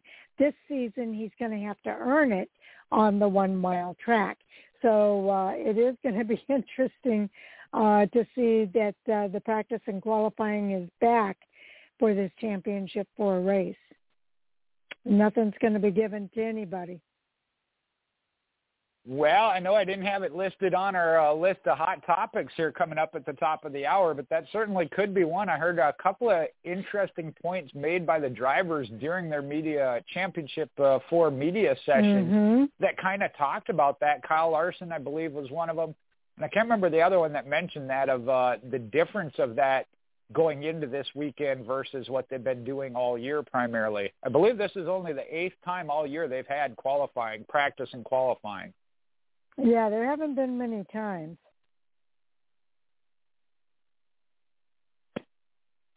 Okay, like you said, it'll um, it, will be interesting to see how that how that plays out and shakes up with the uh, with the drivers. With the drivers, exactly right. Um, it, it is going to be interesting. Uh, let's look at the numbers. Well, actually, before we do that, do you want to give a uh, quick rundown of our fantasy group for those people that might have missed it on Monday night show? All right. Whoops. Pull those up. Uh, yeah, we got some uh, interesting battles of our own here. Uh, we'll start with the Truck Series, being that we're down to the one race, 16 points available. Uh, we have one of those mathematically possible. Uh, five of us mathematically possible. Sam's at 100 points. He would need to get the race victory to go up to 116 as I have the point lead at 115.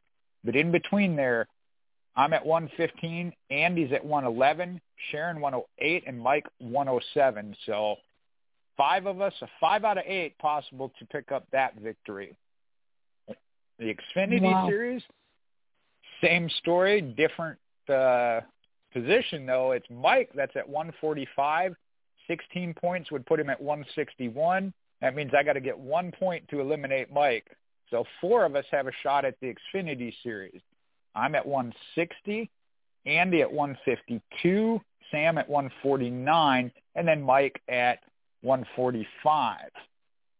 Uh, on the Cup Series. Here we're not going to talk about mathematically possible. Uh, four of us, Sharon at 191, Owen and Jay, or myself, sorry, uh, me and Owen at 195, and we're three points behind Mike at 198. So they're at seven points between the top four that have a shot at it um, for the Cup Series. On the overall, there I believe it'd be tight for Mike to catch me. I got 470. Mike has 450, which is 20 points, and he needs 20 out of 32 points uh, available. No, there's three races. I'm sorry. I'd missed. Oh, bummer. He's got more of a shot than I thought. uh, there's 48 points available, so he needs half of them, I guess. Yeah, I was thinking I had that one locked up, but I don't. Uh, three yeah. races is 48 points available, uh, and he needs 20 of them to catch me. So that one could be more interesting than I thought. Uh, but I'm at 470, Mike at 450, Sam at 425, Sharon 424, Owen 391, Andy 359, James 352, and Tommy 336. But all around, it has been an absolute great season here with this Fan4Racing. I think we got a really great format the way it works out and plays out. Mentioned it, four or five of us going for each of these uh, championships. Yes, indeed. Uh, and we appreciate you taking the time to keep track of all of it for us. And uh, it does it does bring a different perspective when I'm watching the race. Uh, I'm looking to see uh, who do I have to beat in order to gain a point. So uh, I'll be doing the same this weekend. Well, I'll tell you what, having done it with my family as well the last couple of years, uh, you know, my mom's the same way. She'll occasionally pick a driver that's not her favorite, but she needs to cheer for or against, uh, possibly for a whole other reason. so you're right. It does add just a different dynamic to it. Yes, yes. Uh, but it's been a lot of fun, and uh, I'll tell you what, this whole season's been a lot of fun to do the preview show with you as well, Jay. And uh, you know, of course, we're going to do it again next season, and I hope you'll come along uh, for the ride with us in the 2022 season. I certainly hope so. Uh, been been great. I know it's been already. I think what three coming up on maybe four years uh, that I've worked with you, and it's just been an absolute blast. I know. Uh, I think when I started, you the Thursday night preview show was kind of something you were able to bring back with me joining the, joining the Fan4Racing uh, mm-hmm. uh, team. So that was a real great deal the way it worked out and the timing of it all. It really was. And, uh, you know, I am thankful as we think about November being the month of uh, being thankful. I'm thankful for you uh, stepping in uh, to do the preview show, but also stepping in as a co-host on Monday nights uh, when Sal's unable to be on the show. Uh, you know, a lot of our guys have work schedules, uh, and that's why Andy and Mike can't always do the hot topics as well. Uh, and thankfully, we have Tommy Kraft and Owen Stewart that were able to kind of step in in those seats uh, a few times this year as well. So we've got a great uh, team uh, with with some great uh, bench strength there too. Yeah, even even just the couple of years I mentioned that I've been with you to see it grow, and we have the eight that are doing the, the Fan4Racing. Such a strong team all the way around. You're right. We've been able to play around with that, and, and this year we're talking about even doing some uh, off-season shows. Uh, the amount of support that we heard already from that of of going about that uh, just adds to uh, what we're able to do here at Fan4Racing, and that is thanks to you, Sharon. Well, thank you, but uh, I couldn't do it by myself by any uh, means, shape, or form. Uh, it's all of us working together as a team that really makes this thing work. Uh, I just kind of guide the ship, but you guys uh, uh, do a great job with uh, the direction that we go. So that's that's awesome. Yeah, okay. I think we have a couple of them uh, was I know Tommy was coming. I don't remember if Andy was able to be here tonight. Yeah, Andy can't be on tonight, and neither will Mike. So we do have yourself, Jay Husmann, as well as Tommy Kraft, who just came on board. Welcome to the show, Tommy. Hey guys, thanks for having me back. How are y'all? We're doing good. How are you? I'm doing pretty good. Well, that's good to hear. Okay, we're ready to uh, start our hot topic sound off here. Um, uh, I am looking for a pen to keep track of everything, but uh, Tommy, I'm going to have you uh, kind of start us off with the first hot topic. Let's go with uh, 23XI. Um, still fighting for that second charter, and um, with what Jay said in regards to them being about $12 million a piece now. Okay. Uh, Jay, do you want to comment on that? All right. Well, the the tweet itself came from Adam Stern uh, saying that despite its talks with Front Row uh, Motorsports collapsing at the 11th hour, 23 remains in advanced talks with other teams still expected to pick up the second charter in 2022 for people uh, familiar with it. Uh, that's great. I, I hope that they are able to secure that. I'd like to, to know that one of the teams, and this is the intent, good intent behind the charter system. I'll say that. I, I know I've been kind of negative towards my, my opinion on the whole charter system. There are some downside to it. This is one I, I do like the intent that they have with it in 20, uh, Team 23XI building and looking to the future, putting together a second team uh, is a reason for that. Uh, I think Kurt Busch can obviously handle qualifying and getting in on his own, but it's nice to have that security. My curiosity comes from, well, the other thing before I, before I get back to, the, to mention it, and I couldn't find the tweet. I know Mike said he had seen it too. That right now, that from what they've heard, I don't know if there's any uh, proof of it, but that 10 to 12 million, 12 million being, being the more common of what's being asked for a charter. We know a couple of teams that passed on them or bought out another team. And I think it referenced last year charters were going for about six million, so they've doubled in price.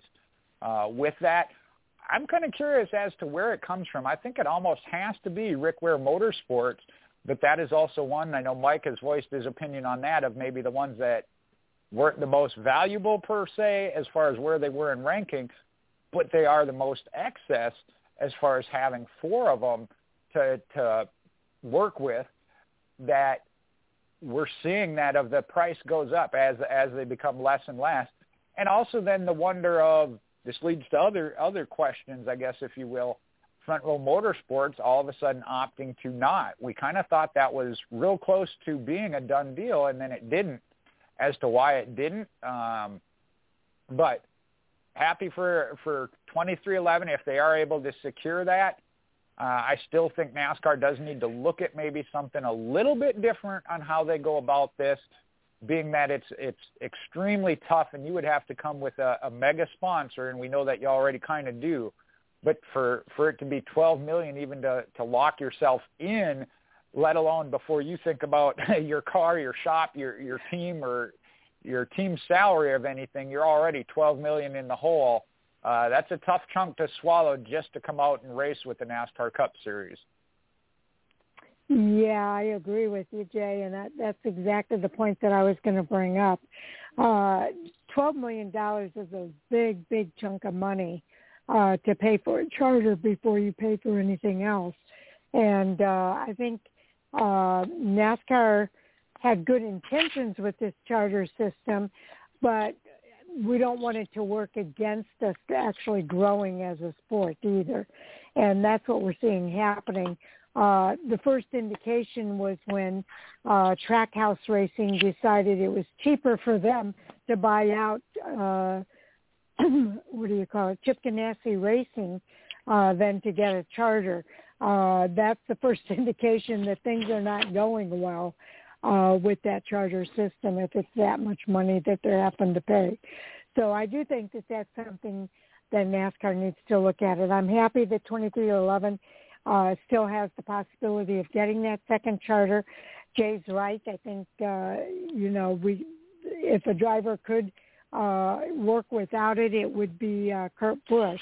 But if he doesn't have to, that that's all the better. But uh, we'll have to wait and see uh, wait for that announcement to come out so we know uh, where that charter is coming from. Uh, you're right. The the team that has the most charters available are the uh, ones from Rick Ware. So hopefully it'll be somewhere different, but uh, we'll see what happens. Uh, Tommy, what are your thoughts? Well, I think I said it last time we talked about this. Um, I kind of had the feeling that we already knew that Kurt Busch's car was going to get a, uh, a charter for it before the season started. It's just a matter of who is it going to be. But um, one of the things I wanted to add that I saw on Twitter that was pretty funny was um, everybody was giving uh, Kaulig Racing a hard time for uh, how much they paid on their charter, but uh, that's starting to look like a good deal now that it's uh, up to twelve million dollars. so, um, but yeah, Rick Ware, he's uh, he's gonna have what did he say? Two cars next year, so three right. maybe, or or is it unconfirmed still? But either way, it seems to be that maybe that's to be where that car, that charter comes from for twelve million. But uh, um, also saw a front row rumor um, on Reddit uh, since we were talking about how Denny Hamlin was going to get it from them. Um, this doesn't really have to tie in with 23XI, but I did want to float it out there. But I saw the rumor where Garrett Smithley was going to go to Rick Ware and be in the 38 car. You know, unconfirmed. It's Twitter, it's Reddit, so you know, take it for what it is. But still saw that floating out there, and we were talking about Rick Ware, and he drives for them too. So just silly season. Even though the championship is this weekend, there's still next year, so there's still crazy stuff going on. That is true. Jay, your follow-up thoughts? Well, with that, I would have thought uh, first thought there, uh, and I hadn't seen that uh, of a, a name tied to the second front row motorsports or what their intent was, being that they didn't sell the charter. But I know when I talked about this, I think the position they're in, of where they've been growing, Michael McDowell picking up his first victory, as well as then the playoff uh, spot by said victory in the Daytona 500, kind of put them in a position where that they're ready to move to that next level of a two uh, full-time, two full-time championship contending teams. I'll put it that way. They've kind of always had that that second car. Well, both cars being mid-pack, they've taken that step to McDowell. I know through I think the first three or four races had a streak of top tens going. So I think we're seeing them taking that next step, and they don't want to take a step backwards. Uh, whereas we've seen JTG have to give up that second one. They ran uh, the second car with Ryan Preece this year without a uh, not provisional, what's the word, charter, and did manage to make all the races, but they said it just wasn't uh, financially plausible to continue to do that next year, so they're going down to a one-car team. The one good thing I do take away from all of this is with these charters being to, although being to that price, by getting them, I think we are going to see more 36 then top quality or closer to the top teams being out there. And I do like that because then we're seeing a full field of possible race winning teams. Uh, again, it may not be next year as some of these teams come in their first year. Talk about Kaulig Racing, GMS, that they might not come out winning every, each and every week or running top five each and every week. But I think as you see more of that, I think we're going to see it be more of a full field of race winning capable cars or teams and I do like that. So th- that's the one good thing. I'll try and keep it on a positive that I do see coming out of all this uh, manipulation of the charter system. Okay. Um, Anthony Alfredo currently drives that number 38 uh, at Front Row Motorsports, so I think his uh, future is kind of in question at this point, which is a shame I'd like to see him get another opportunity, uh, even if it's in the Xfinity series or the Truck series. Uh, I'd hate to see his career end. So I hope Anthony Alfredo ends up somewhere, and that's about the only thing that I have to add here. So, Tommy, what are your final thoughts? I just agree with Jay um, that it looks like we're heading down the path of having about 40 cars, 36 to 40 cars. They're going to be competitive every Sunday, so that's a good thing. Um, and I do agree with him in regards to since they won the Daytona 500, talking about front row. You would think that they would, you know, want to get somebody like Matt DiBenedetto or Ryan Newman in the car with Michael McDowell, or maybe you know keep Anthony Alfredo and you know veteran leadership with him or something. So um I don't know, but 23XI, um, they're going to get that charter. Uh, only a matter of time, and that's what I was thinking last time we were talking about it. And um, I think Bob Pockrass all but confirmed confirmed it. It's just a matter of time and who it's going to be. Okay. Okay, with that, Jay, you get to bring up the next hot topic. All right. Well, Tommy mentioned Bob Pockrass, and and I'm going to have to rely a little bit more on him on this one. Um, if you followed the feed, and I know Mike put up a, a screenshot of it, but DC, DC Solar, Solar. DC Solar, yeah, there we go. Uh, back in the news, they were a sponsor for Chip Ganassi Racing. Uh, ran into some legal issues, fraudulent issues. They were a sponsor both in the Cup Series as well as the Xfinity Series. Um, now it looks like it's coming back to Chip Ganassi Racing, and that also brings in the question of being that he sold the team of where that falls, but that the race team owes money for their issues that they have uh, come through. And again, I'm not a lawyer. I'll, I'll share if we want to talk about what Bob Pockrass has already shared, um, but that the trustee, what is it? How does it refer to it here? the DC Solar bankruptcy trustee is seeking $20 million, I believe, from Chip Ganassi Racing for sponsorship money paid to them uh, throughout the years.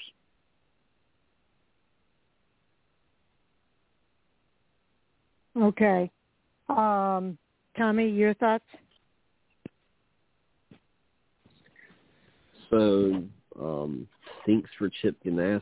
Because um, if I was reading that right, uh, that's kind of a, a terrible thing that DC Solar had all those issues and that CGR um, might have to pay them or is going to have to pay them. Uh, you know, he still has an IndyCar team and everything, so yeah, I'm sure he'll be fine. But still, that's not a not a good situation. Um, if I'm not mistaken, that's how Ross Chastain lost his ride with Chip Ganassi, but then he ended up back there somehow, or it worked out for him. But because he was going, he had just started to like win in the Truck Series and the Xfinity Series, if I remember. And then DC Solar had that issue, and they pulled out and were off of Kyle Larson's car and the Xfinity car. So yeah, I remember that. Um, but um, William Byron, he might have himself a situation with Liberty, so uh, we'll see how that works out for him too. So it's just unfortunate part of the business, just like how NFL and NBA and all that has trades. There's just nothing drivers and players and stuff can do. just happens. Yes, indeed. Um, uh, it's an unfortunate situation. Uh, the analogy that they gave here is that if the car is stolen uh, and you happen to buy a stolen car, uh, it's still not your car, so you got to give it back. And that's kind of the scenario that they're given here for this situation.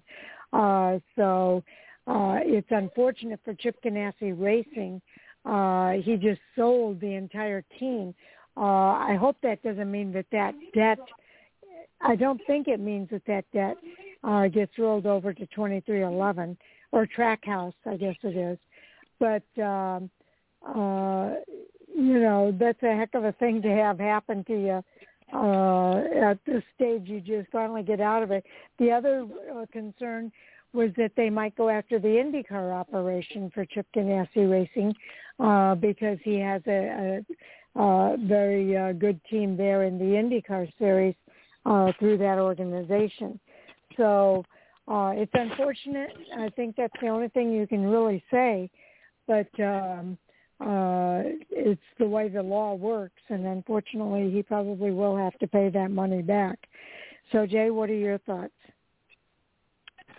Yeah, I'm not. I'm not a hundred percent sure here. Like I said, I, I'm not a lawyer by any means, nor in the business side. Uh, I will say this, as I do have some uh, investments in, as far as a business. I would think that a protection clause, first off, from going after the IndyCar, being that the IndyCar I think is a separate uh, right. entity right. in it itself. That just like they can't go after Chip Ganassi's personal house, uh, there's there's uh, I'm trying to think of the right word here. Um, what do we what do we have? It's not called a. It's not called a charter. What it, you when you enter into a partnership or agreement of agreement, how you set it up to protect contract. yourself. Yeah. Yeah. Um, I think that they that- usually say in there, uh, but I, whether or not they said it in this particular contract, we don't know. Right, and and that word will come to me here in a minute. If if I think of it, I'll uh, just randomly shout it out probably. But no, um, using the using the analogy that I think it was Mike that was saying of you know if you if you buy a stolen car, they can still come get the Mhm. car, but that's a material object. The money wise, I don't know. I don't know how that would play in as well as that. And then, like you said, it could range from a varied different things. And I'm sure each side is going to have their own lawyer team. You mentioned whether or not it can go. They can go after then track Trackhouse, being that Trackhouse bought out CJ CJR, uh, Chip Ganassi uh, Racing. Whether or not they can go after the IndyCar team to get it, or 2nd Mhm. whether or not they can even get any money coming back to it. You know, I mentioned it's going to. It's the, and I, I'm reading this from um, Bob Pockrass. You know, being that the company representing D- DC Solar and and the money there, the bankruptcy trustee, they're looking to pass the buck, if you will. They're like, okay, that money went here. We'll try and get it from them. Obviously, Chip Ganassi Racing is going to come back with their legal team and say, hey, we agreed to do this. We put the sponsorship or, or the sponsorship on the car. Tommy mentioned it. Both Ross Chastain as well as Kyle Larson representing them. They fulfilled their end. They got their money. Where that money came from, you know, really wasn't their problem, if you will. Uh, so I wouldn't be surprised if none or not as much. And I know he broke down of how much actually did get paid. That wasn't even the full amount. Um, you can follow or find that on a schedule of payments in the court records under Bob Pockrass. So I don't think it's going to be end up being the full 20 million. Some of it possibly, but I also think that it's going to come down to probably some type of uh, mediation agreement of of a partial payment or a settlement outside of that, if you will. I'm hoping that it certainly doesn't go into effect Trackhouse Racing. Uh, there again, they're now what third, fourth party down the line of how this might be affected. I'd hate to see it affect a, a budding team like that that is growing and trying to grow and become a, a top level team. And I know Mike mentioned it going back to some. We've seen it in some Xfinity Series teams. Uh, going back, generally speaking, when you have that sponsorship issue, it is with your lower tier teams that work with maybe not as strong or reputable reputable um, companies Well- taking on these sponsorship deals and then not getting paid. We've seen that in the past. I know. Uh, I think Jennifer Jo Cobb and Mike Harmon are two that come to mind of having these kind of issues. Normally, when you talk about Joe Gibbs Racing, Hendrick Motorsports, uh, these teams that have top top companies, which I really thought DC Solar was, and obviously they represented themselves well and made that made a lot of people believe that. Um, turned out to be one that maybe wasn't, but we don't see that as much at the top level with these more reputable companies. So hopefully this all gets worked out and doesn't affect uh, NASCAR and the racing product as a whole. Yes, indeed.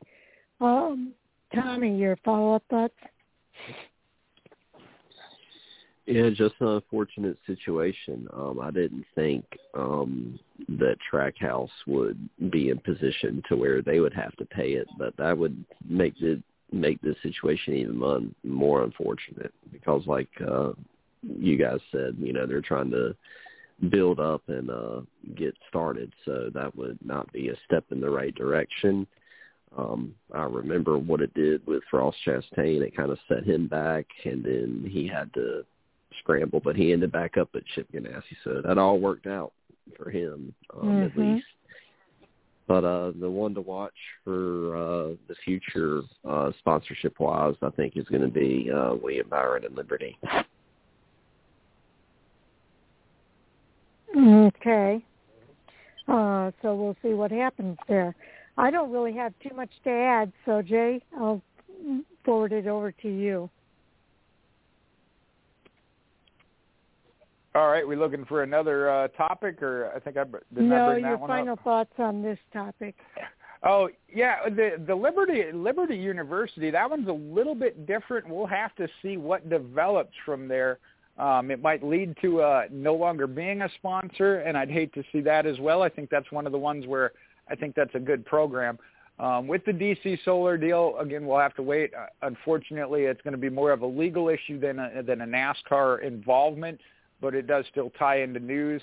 Uh, you know, and with Chip Ganassi Racing coming out of NASCAR, like I said, the only way it'd pull in there then is if Trackhouse still has to uh, be a part of it. Hopefully, it'll all settle itself out. Uh, Sharon, you mentioned just an unfortunate situation all the way around, and hopefully it, doesn't uh, hurt Chip Ganassi Racing as well. Uh, even though he's no longer NASCAR, he, he, Tommy mentioned it. I think with the IndyCar team, still going to be involved in racing and around. Uh, so hopefully he's able to work his way through it as well as far as a company uh, aspect to it. Absolutely. Okay, Tommy, I'll let you bring up the next topic, but before we get into it, I think I'll go ahead and make up the uh, announcement uh, for the uh, close of the show here, the on-air portion.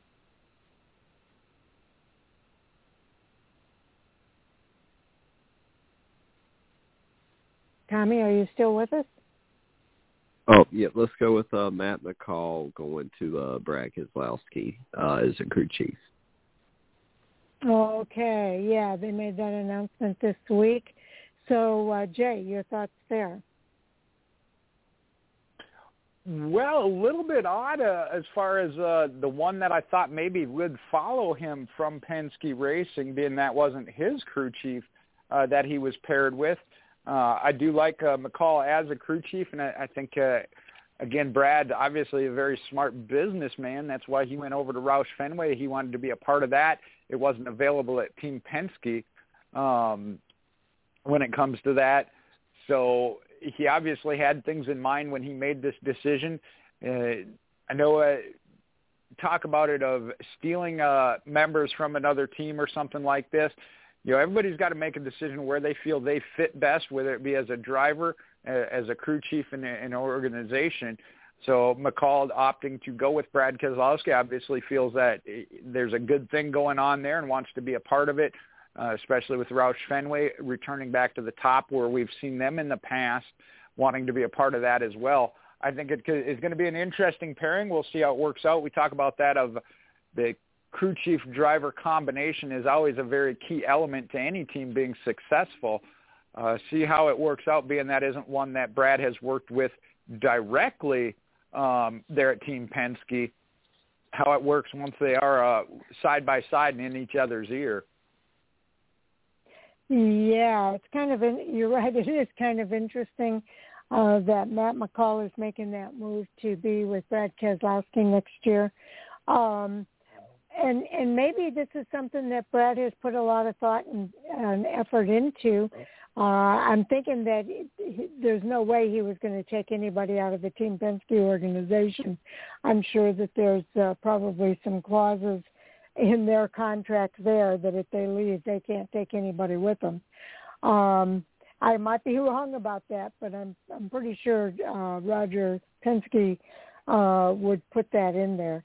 Uh, but Matt McCall, uh, it could be somebody that uh, Brad Keselowski has worked with in the past.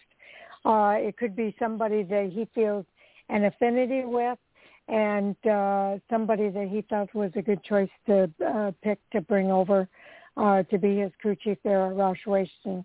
Uh, I hope it works out for him. I really do. I know uh, Brad is a, like you said, a very smart guy when it comes to business, and um, uh, I, th- you know when you consider uh, the crew chief swap at Team Penske uh, and how much that hurt him to lose Paul Wolfe to his uh, biggest competitor over there, Joey Logano, uh, I think that uh, um, he probably he probably uh, was kind of forced into this situation of finding somebody else. So I hope it is a good matchup, and I hope they have a lot of success next year. Okay, Tommy, your thoughts? I'm surprised he didn't bring Paul, uh, Paul Wolfe with him because that was his crew chief for the longest time over there at Penske. But yeah, you guys mm-hmm. pointed out some interesting stuff. Uh, Matt McCall, he could have either went with Kurt Busch to 23XI, or he could have uh, stayed there with Trackhouse and um, helped develop that program. So uh, it looks like though he wants to help out Brad K and Roush and getting them turned around, getting that six car uh, back to the Mark Martin days and uh, getting that 17 car back to the Matt Kenseth days. So I uh, hope it works out, and hopefully they get Newman part time and either that 16, 26, or 97 car because uh, I want to see them doing uh, doing well again. And in my personal opinion, they should bring back that 97 car because then they would have the six car, which was the main car, and the 17 and 97 that won championships. So that's just my opinion, but um, he definitely had options out there, and uh, he's choosing to help out Brad K at Roush. And I'm also curious to see what they're going to call Roush. Cause was it going to be RK Racing, Roush Keselowski Racing, Fenway? Yeah, that's in there too. Is Fenway going to still be a part of it too? I don't know think so.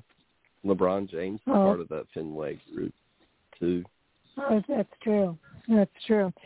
Okay, I am going to go ahead and make the announcement now.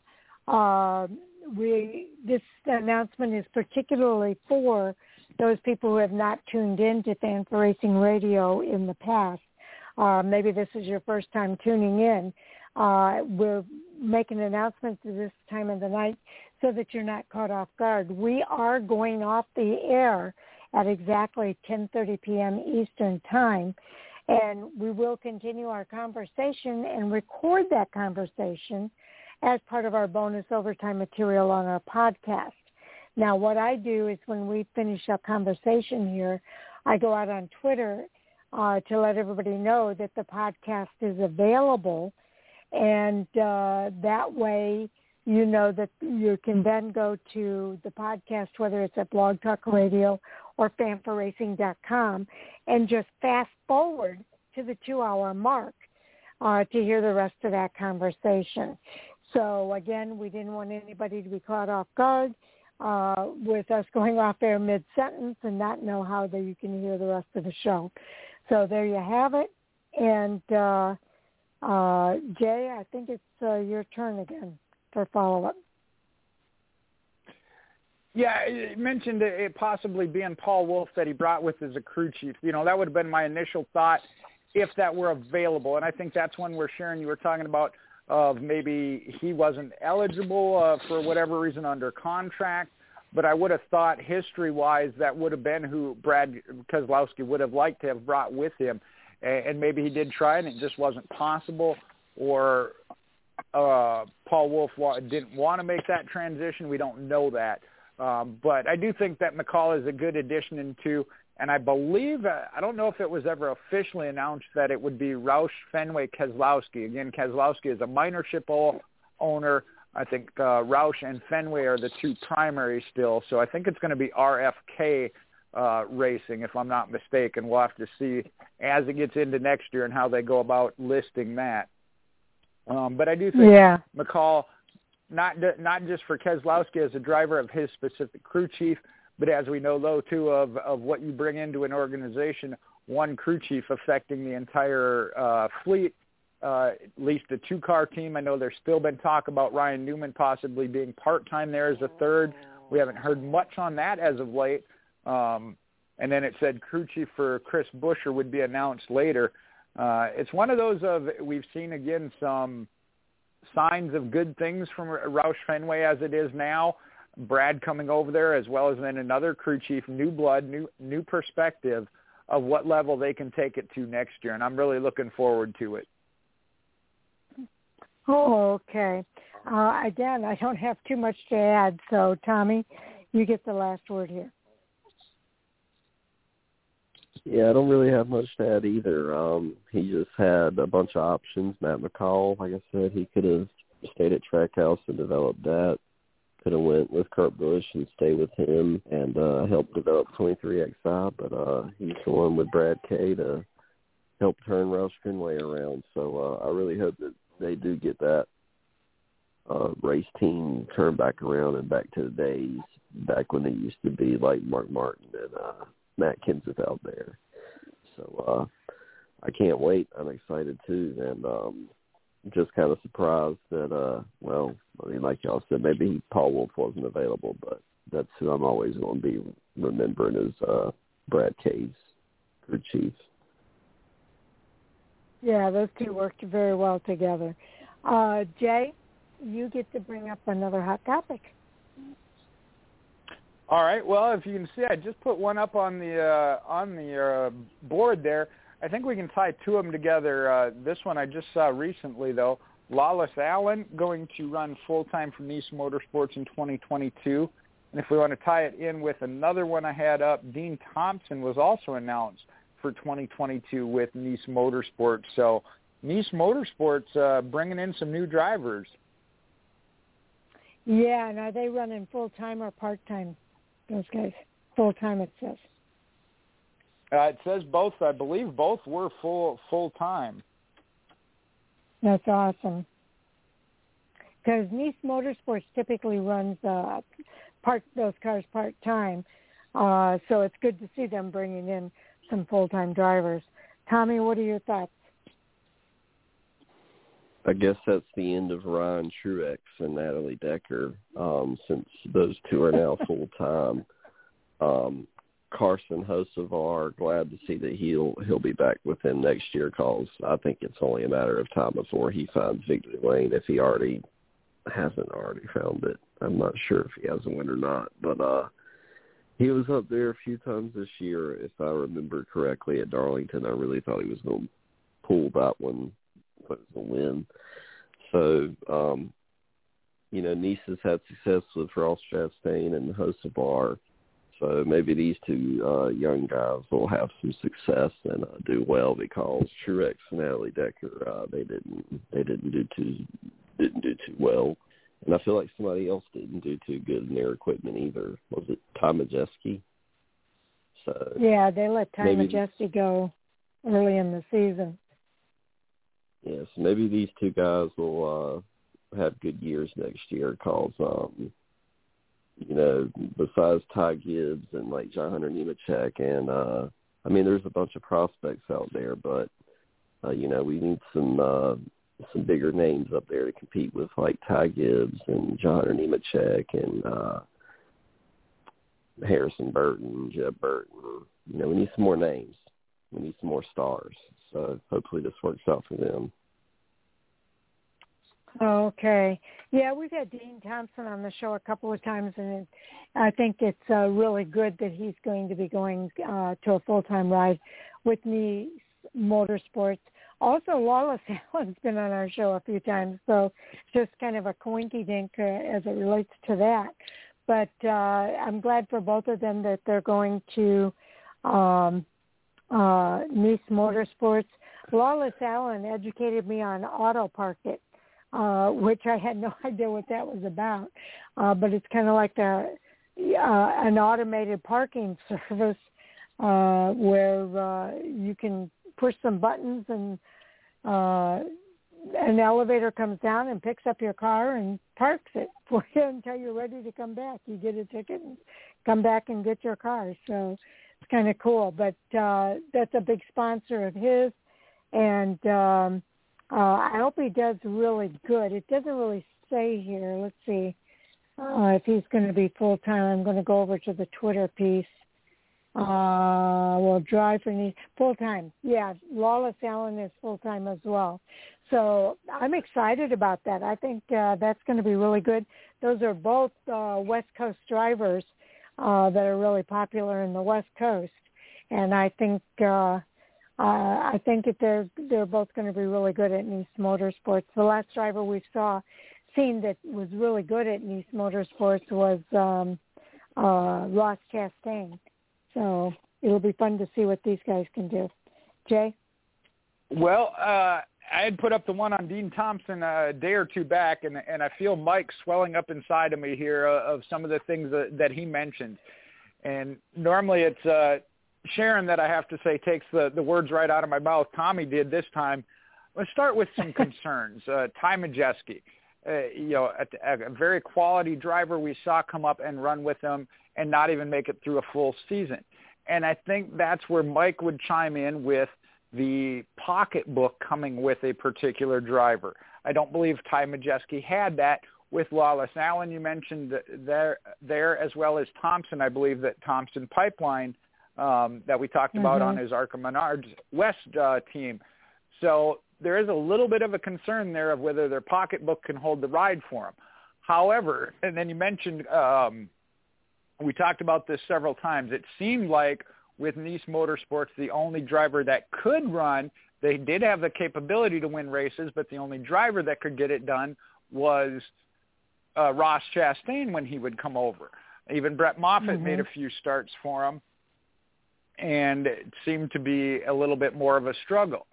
Now that we got Carson Hocevar going for being in the playoffs and going after a championship, uh, that has ended, but is still uh, one of the top teams throughout the year, that maybe we're seeing them take that step and growing. Obviously, more income with said sponsors from the two new drivers will bring that. So I, I'm going to put my hope on that they're in the building process and that this helps. My initial thought with seeing Dean Thompson sign with them was I didn't want to see a repeat of the Ty Majeski situation. So we'll have to mm-hmm. see how they do it. But being that they are coming off a championship contending season, can put that together with two or three teams and build on it for the future. And I do think that Dean Thompson and Lawless Alan are two quality drivers that can get that done. So I do hope the best for them with that. Okay. Tommy, your follow-up? Yeah, Brett Moffitt was the other one that struggled. That was the other one that I couldn't remember, and he didn't even make it a full year this year with him. But he was also earlier in the season this year doing really well in the Xfinity Series, so he switched. But he actually did say that he wanted to stay at Niece and help them, but they uh they decided to just let him go. So um and that was kind of what happened last year with Tom Majeski. But yeah, those are definitely concerns. Uh, hope it doesn't happen to these two rookies, cause like I said, uh, I I don't watch much ARCA, so I don't know how well these guys ran. But you guys are saying that they're pretty quality, so you don't want to see them, you know, two potential rookies, and you know who, you know who knows what they could be come in and then just not have the success. So I hope that they don't have that because Hocevar looks good this year. So hopefully they have that team going in the right direction again, like when they had Chastain. Yes, indeed. Um, and and yeah, time always has a way of telling the rest of the story. So we'll just get to see how it plays out next season. Uh, but uh, uh, I do think that both of these drivers are going to bring some money with them when they take those rides and that's what Niece Motorsports needs more than than anything else, other than a, a good driver. So uh, again, we'll just have to see how it plays out. I wish both of those guys the best of uh, luck, if you will, and I hope that they do uh, have a lot of success next year. Jay, your thoughts? Yeah, my final thought there would be uh, Tommy kind of hit on it though of uh, a veteran leader of the group, at least one with a little more experience. You know, yes, Carson Hocevar running for the championship this year, but is a rookie and a young man himself. We'll have to see how that develops. Hopefully it does work for the benefit of the entire team because I think Niece Motorsports, as we saw when Ross Chastain came over there to run for a truck championship, you know, the capability is there if you get the right combination, driver, crew chief, whatever it be. So We'll have to see if they're able to develop that and continue to build it, which is what we hope for, uh, you know, especially with a three-truck or four-truck team like that. And I know we mentioned a couple others, uh, Natalie Decker, Ryan Truex. we'll have to wait and see how that plays out as well. They have been in the part-time situation um, where they end up if they're able to stay there and still do that or split another truck. We'll have to wait and see. But this is one of those certainly could be a truck series um, team that develops into one like ThorSport Racing or Kyle Busch Motorsports mm-hmm. all the mm-hmm. way to the top level, if you will. Um, if they can make that compl- uh, step in completion with this as they're putting this uh, three truck team at least right now full time together. Okay. Tommy, it's time for a new hot topic. What do you got?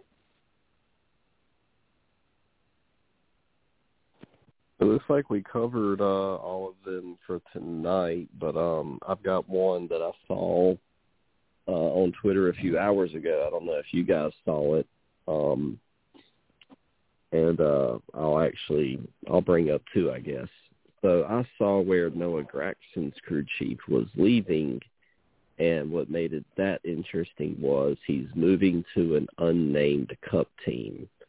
So that's mm. part one, I guess, of the next hot topic. Um, I don't know where that tweet is, but I feel like it was tweeted by some uh, like an actual uh, NASCAR uh, reporter. I think it might have been that Jordan something another guy, um, not Jeff Gluck or Jenna Fryer, but Jordan somebody.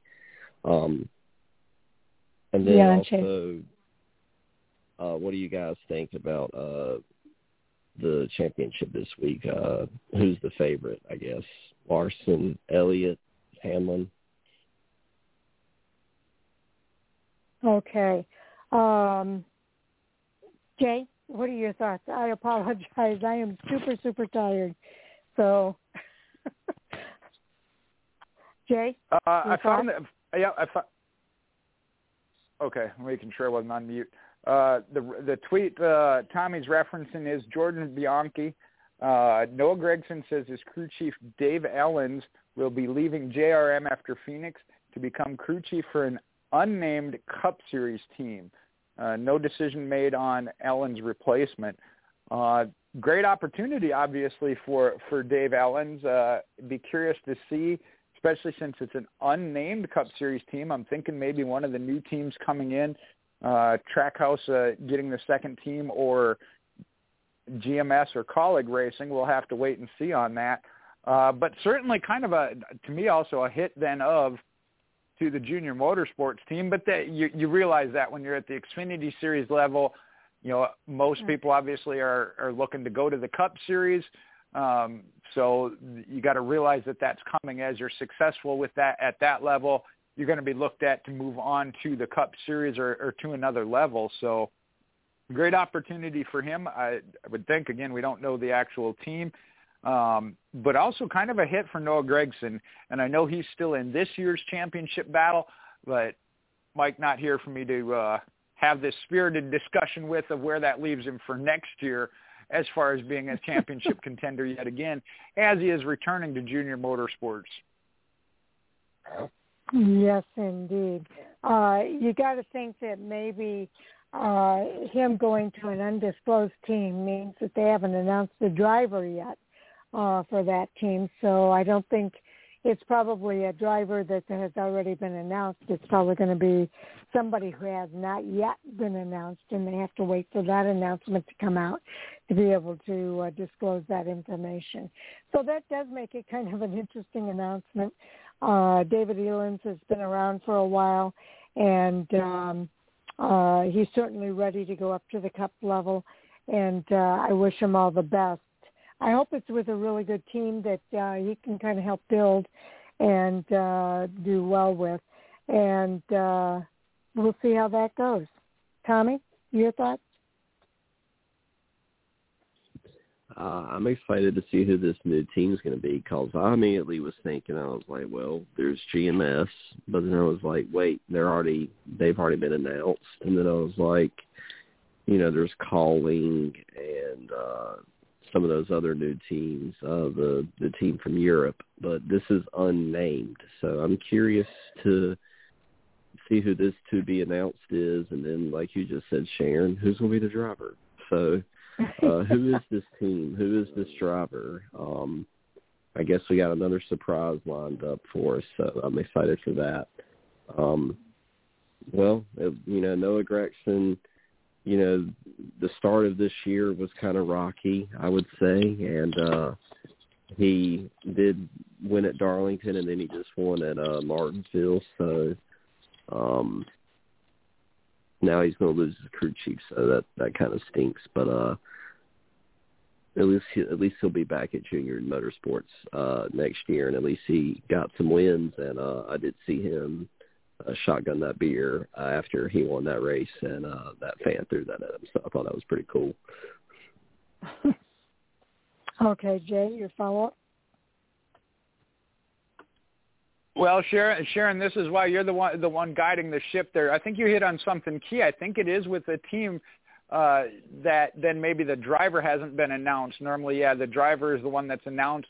Not that they're the only team member, but obviously the focal point when it comes to uh, to racing, uh, kind of like a quarterback leading the team. So I think you're right. I think it's one that maybe the driver hasn't necessarily been announced yet, um, and that's why the team hasn't been released. So really intrigued by that. And Tommy, thank you for sharing and bringing that topic up because I hadn't seen that um, at all uh, or I'd have been one that would have posted it again as far as I'm obviously a Noah Gragson fan, so a little bit of a hit going into next year and gives Mike that little bit of edgy power to to use against me. But um, I, I wish the best for him. Uh, you know, it's great to see, like I said, somebody elevating, going from getting the recognition in the Xfinity Series and moving up to the Cup level. Um, to see where he does fall and who he's partnered with, uh, certainly going to going to be he, big news coming down the line. Yeah, he's got a good resume to be able to work with uh, Noah Gragson and kind of tone him down a little bit in order to have the success that he's had in the second half of the season.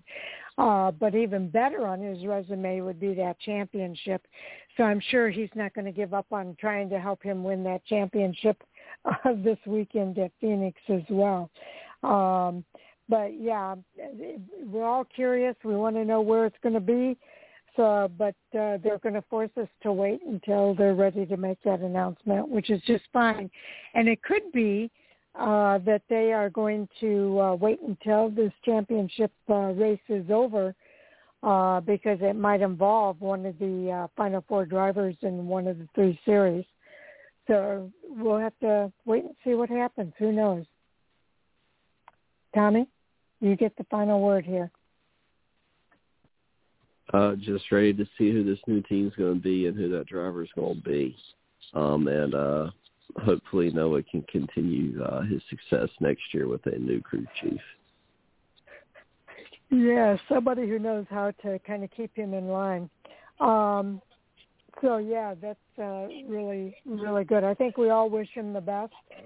And uh, Jay, unless you've got another topic, I think we'll go ahead and close this out before I do fall asleep well, if, if you can hang on for a couple minutes, you know me, I always got us three or four, but I, I know we got uh, at least Monday night show uh, yet for right. for final uh, hot topics before we go into our off season one. But one that kind of struck me, and I think it got mentioned a couple of times this past week or so on Sirius XM Radio, an announcement we think is all but done, but we haven't heard of Ty Gibbs to the Xfinity Series again, it's a question of why the announcement hasn't been made. We all feel it's coming. We all feel it's uh, all been but locked in as he goes for full time in the Xfinity Series next year, but we haven't heard any kind of confirmation on it next year. Kind of interesting, Tommy. Any thoughts on your end there? I think it's just a matter of time before you know he's announced with Ty Gibbs as being the the main two in the 18 and the 19 car, and uh, I'm curious as to does the 20 car become the part-time car? Does the 54 car become the part-time car, or do they have another plan for those two vehicles? But um, another thing that I, the only thing I can think of as to why they wouldn't have announced it yet for Ty Gibbs, because I mean, we all know either way he's going to be full time next year in that 18 car. I think it could be sponsorship um, because in the ARCA Menard series, uh, I have noticed that in the few races I did catch, if he doesn't have Monster on his car, uh, that car would be blank usually.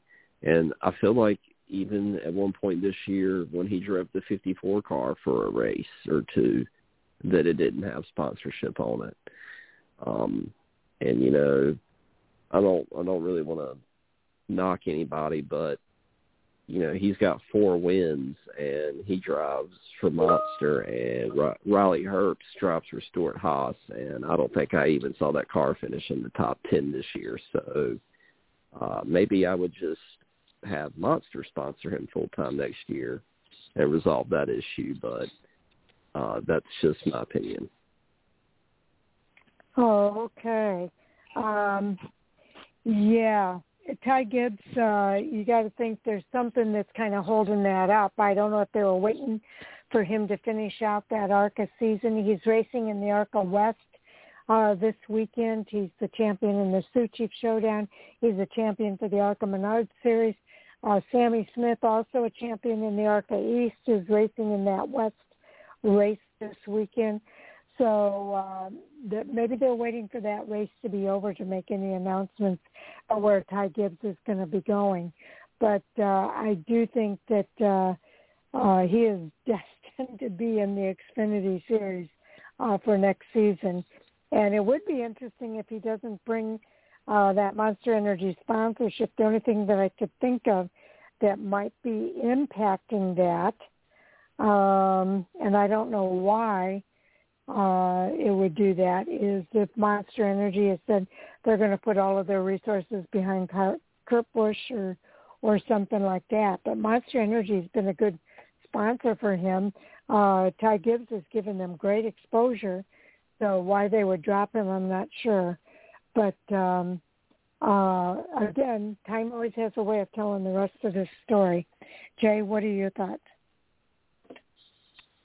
Well, I'm thinking Tommy fits fits in real well here. I have good thoughts, and he just takes them right away.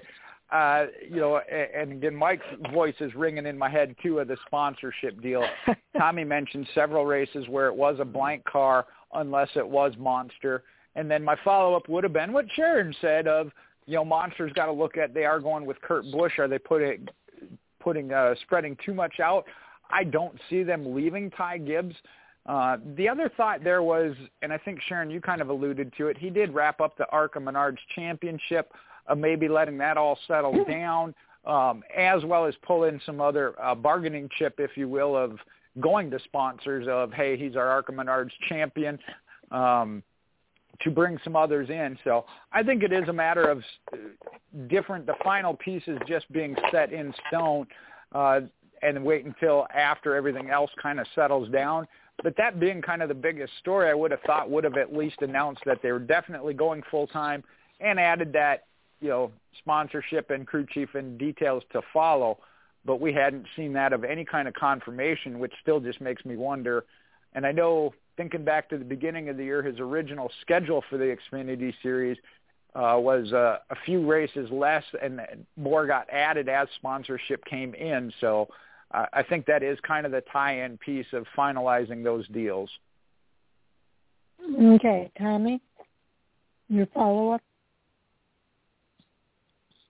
Yeah, I think it's just a matter of time, and I mean, like I said, you know, not trying to to um take shots at anybody, but you got Kurt Busch and you got Ty Gibbs and Riley Herbst and Hailie Deegan who all sponsor Monster and mm-hmm. Kurt Busch and Ty Gibbs uh, have won races, and Hailie Deegan and Riley Herbst have not. So um, there's decisions to be made there. That's just my opinion, but I mean that's NASCAR. That's how it is now. What have you done for me recently? Okay. Um, yeah, a thought occurred to me while we were talking here. Uh, what if they're looking at maybe doing something for Ty Gibbs up to Cup? I hope that's not the case because we've seen what happens when somebody moves up to Cup too soon. Uh, but Ty Gibbs might be one of those guys that could pull it off uh, with the success that he's had at the Xfinity Series level. Uh, the one thing that does concern me is if he goes in there and just absolutely dominates in the Xfinity series like he did the ARCA series this year. Uh, I don't think that's going to be good for the Xfinity series either. Uh, I think that we want to see different drivers compete with him. So again, we'll have to wait and see what happens, but um, it'll be interesting if they're looking at something in Cup for him. Jay? Well, I got to give a big shout out to Tommy again. That's why we have such a great team that we do here at Fan4Racing, um, bringing up the number of different sponsorships that that Monster is spread out throughout. Mm-hmm. Uh, I mm-hmm. hadn't really thought about that. Uh, you mentioned Riley Herbst as well as Hailie Deegan. Um, I yeah, that's a that's a tough one. So it'll be interesting to see if if a, a chunk of it at least isn't tied to Monster.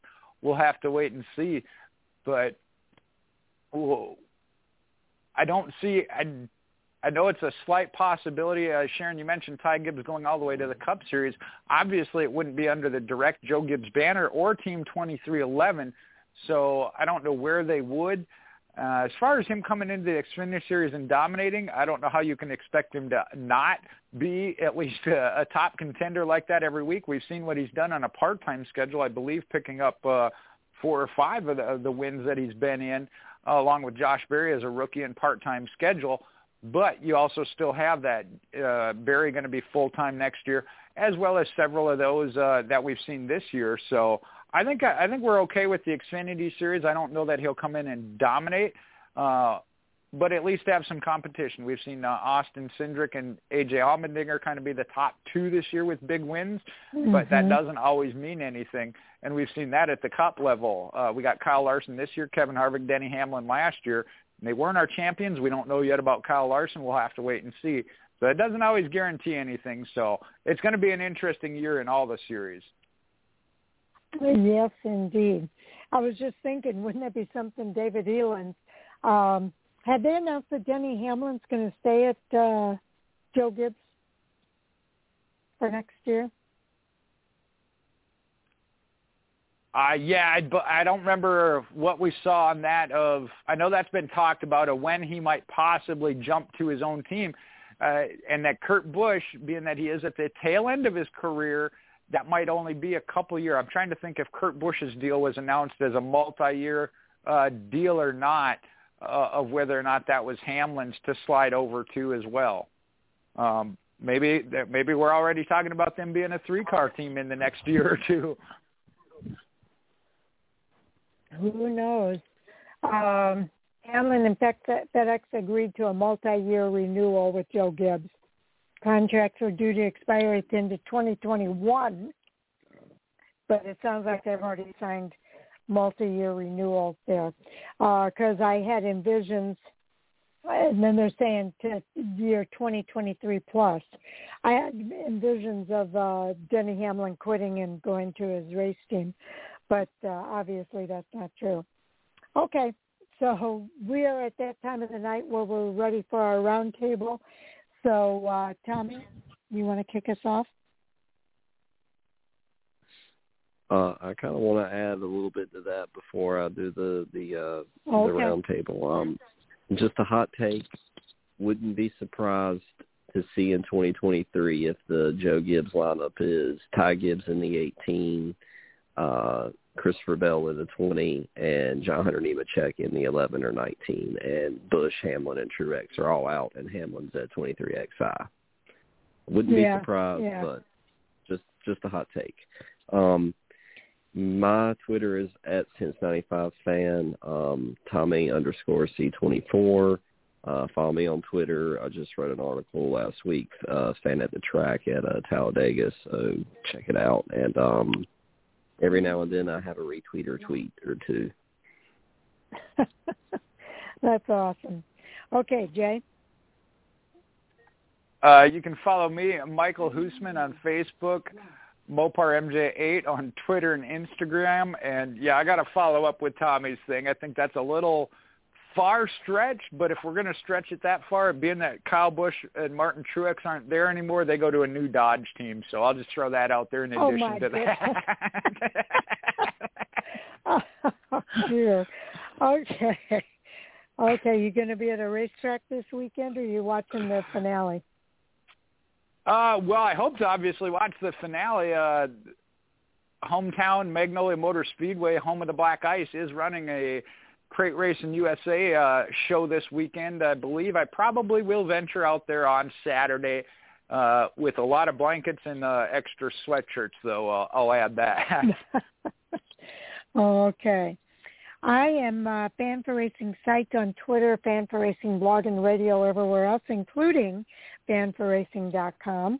And uh, yeah, we've had uh, Tommy's uh, article up on uh, fan4racing.com. I also put up an article this week for uh, Mike Orzel uh, about stop your whining and focus on racing. Um, so a lot of uh, conversation on that topic. Uh, I think on Monday night's Hot Topics. Uh, but uh, uh, some interesting uh, reads there and uh, we've had uh, Sam Bornhorst recap up there as well this week. So uh, I'm looking forward to the weekend of racing. I think it's going to be fantastic.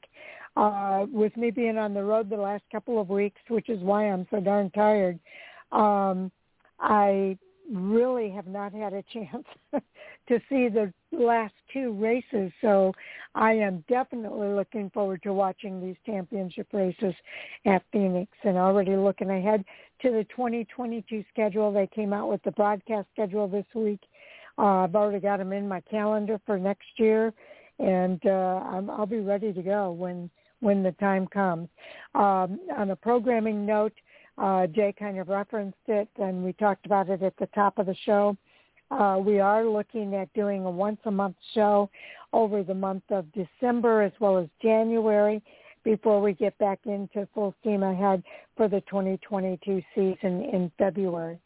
So uh, keep an eye out for that. I think we're looking at possibly sometime around December 6th, which is right after the Snowball Derby for the first one, and then about mid-January mid to late January for the uh, next show. Uh, and uh, I was thinking the Clash is the very beginning of February. We might do it just before the Clash, uh, Jay, so we can kind of do a preview of that.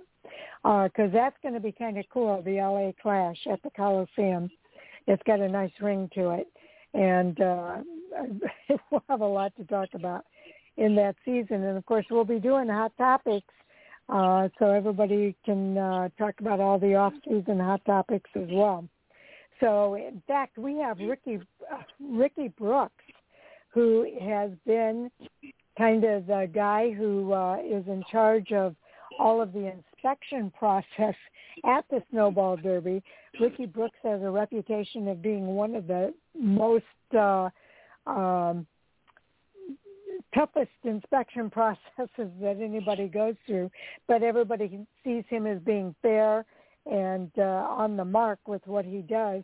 Uh, we've had him on the show before. He'll be on the show Monday night uh, during the 9:30 half hour. So uh, if you want to tune in and and uh, hear us talk with Ricky Brooks, Brooks, I'm sure we'll talk to him about the upcoming Snowball Derby uh, with that as well. I think he's also been working a lot with the SRL out there on the West Coast. So uh, they're kind of building their winter showdown out there to be something on the, as, on the same level as the Snowball Derby. So uh, having Ricky Ricky Brooks as a part of that development, I think, is uh, a really good idea.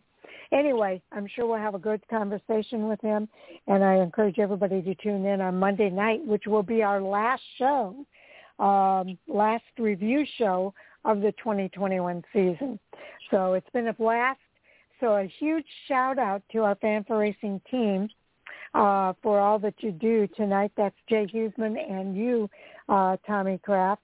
And then also to our listeners who uh, are tuning in to hear what we have to say each and every week, whether it's on the live broadcast or the or the podcast. We appreciate each and every one of you for tuning in, and we hope you'll cue that uh, for our off-season episodes as well as for the 2022 season as well. Thank you, thank you, thank you to all, and uh, we'll look forward to seeing everybody for the preview show next year, and uh, maybe for that LA Coliseum clash. So, okay, with that, I think we're ready to call it a night, guys. Have a good night and enjoy this championship weekend. Good night, everybody. Good night, everybody. We'll see. We'll talk to you on the other side.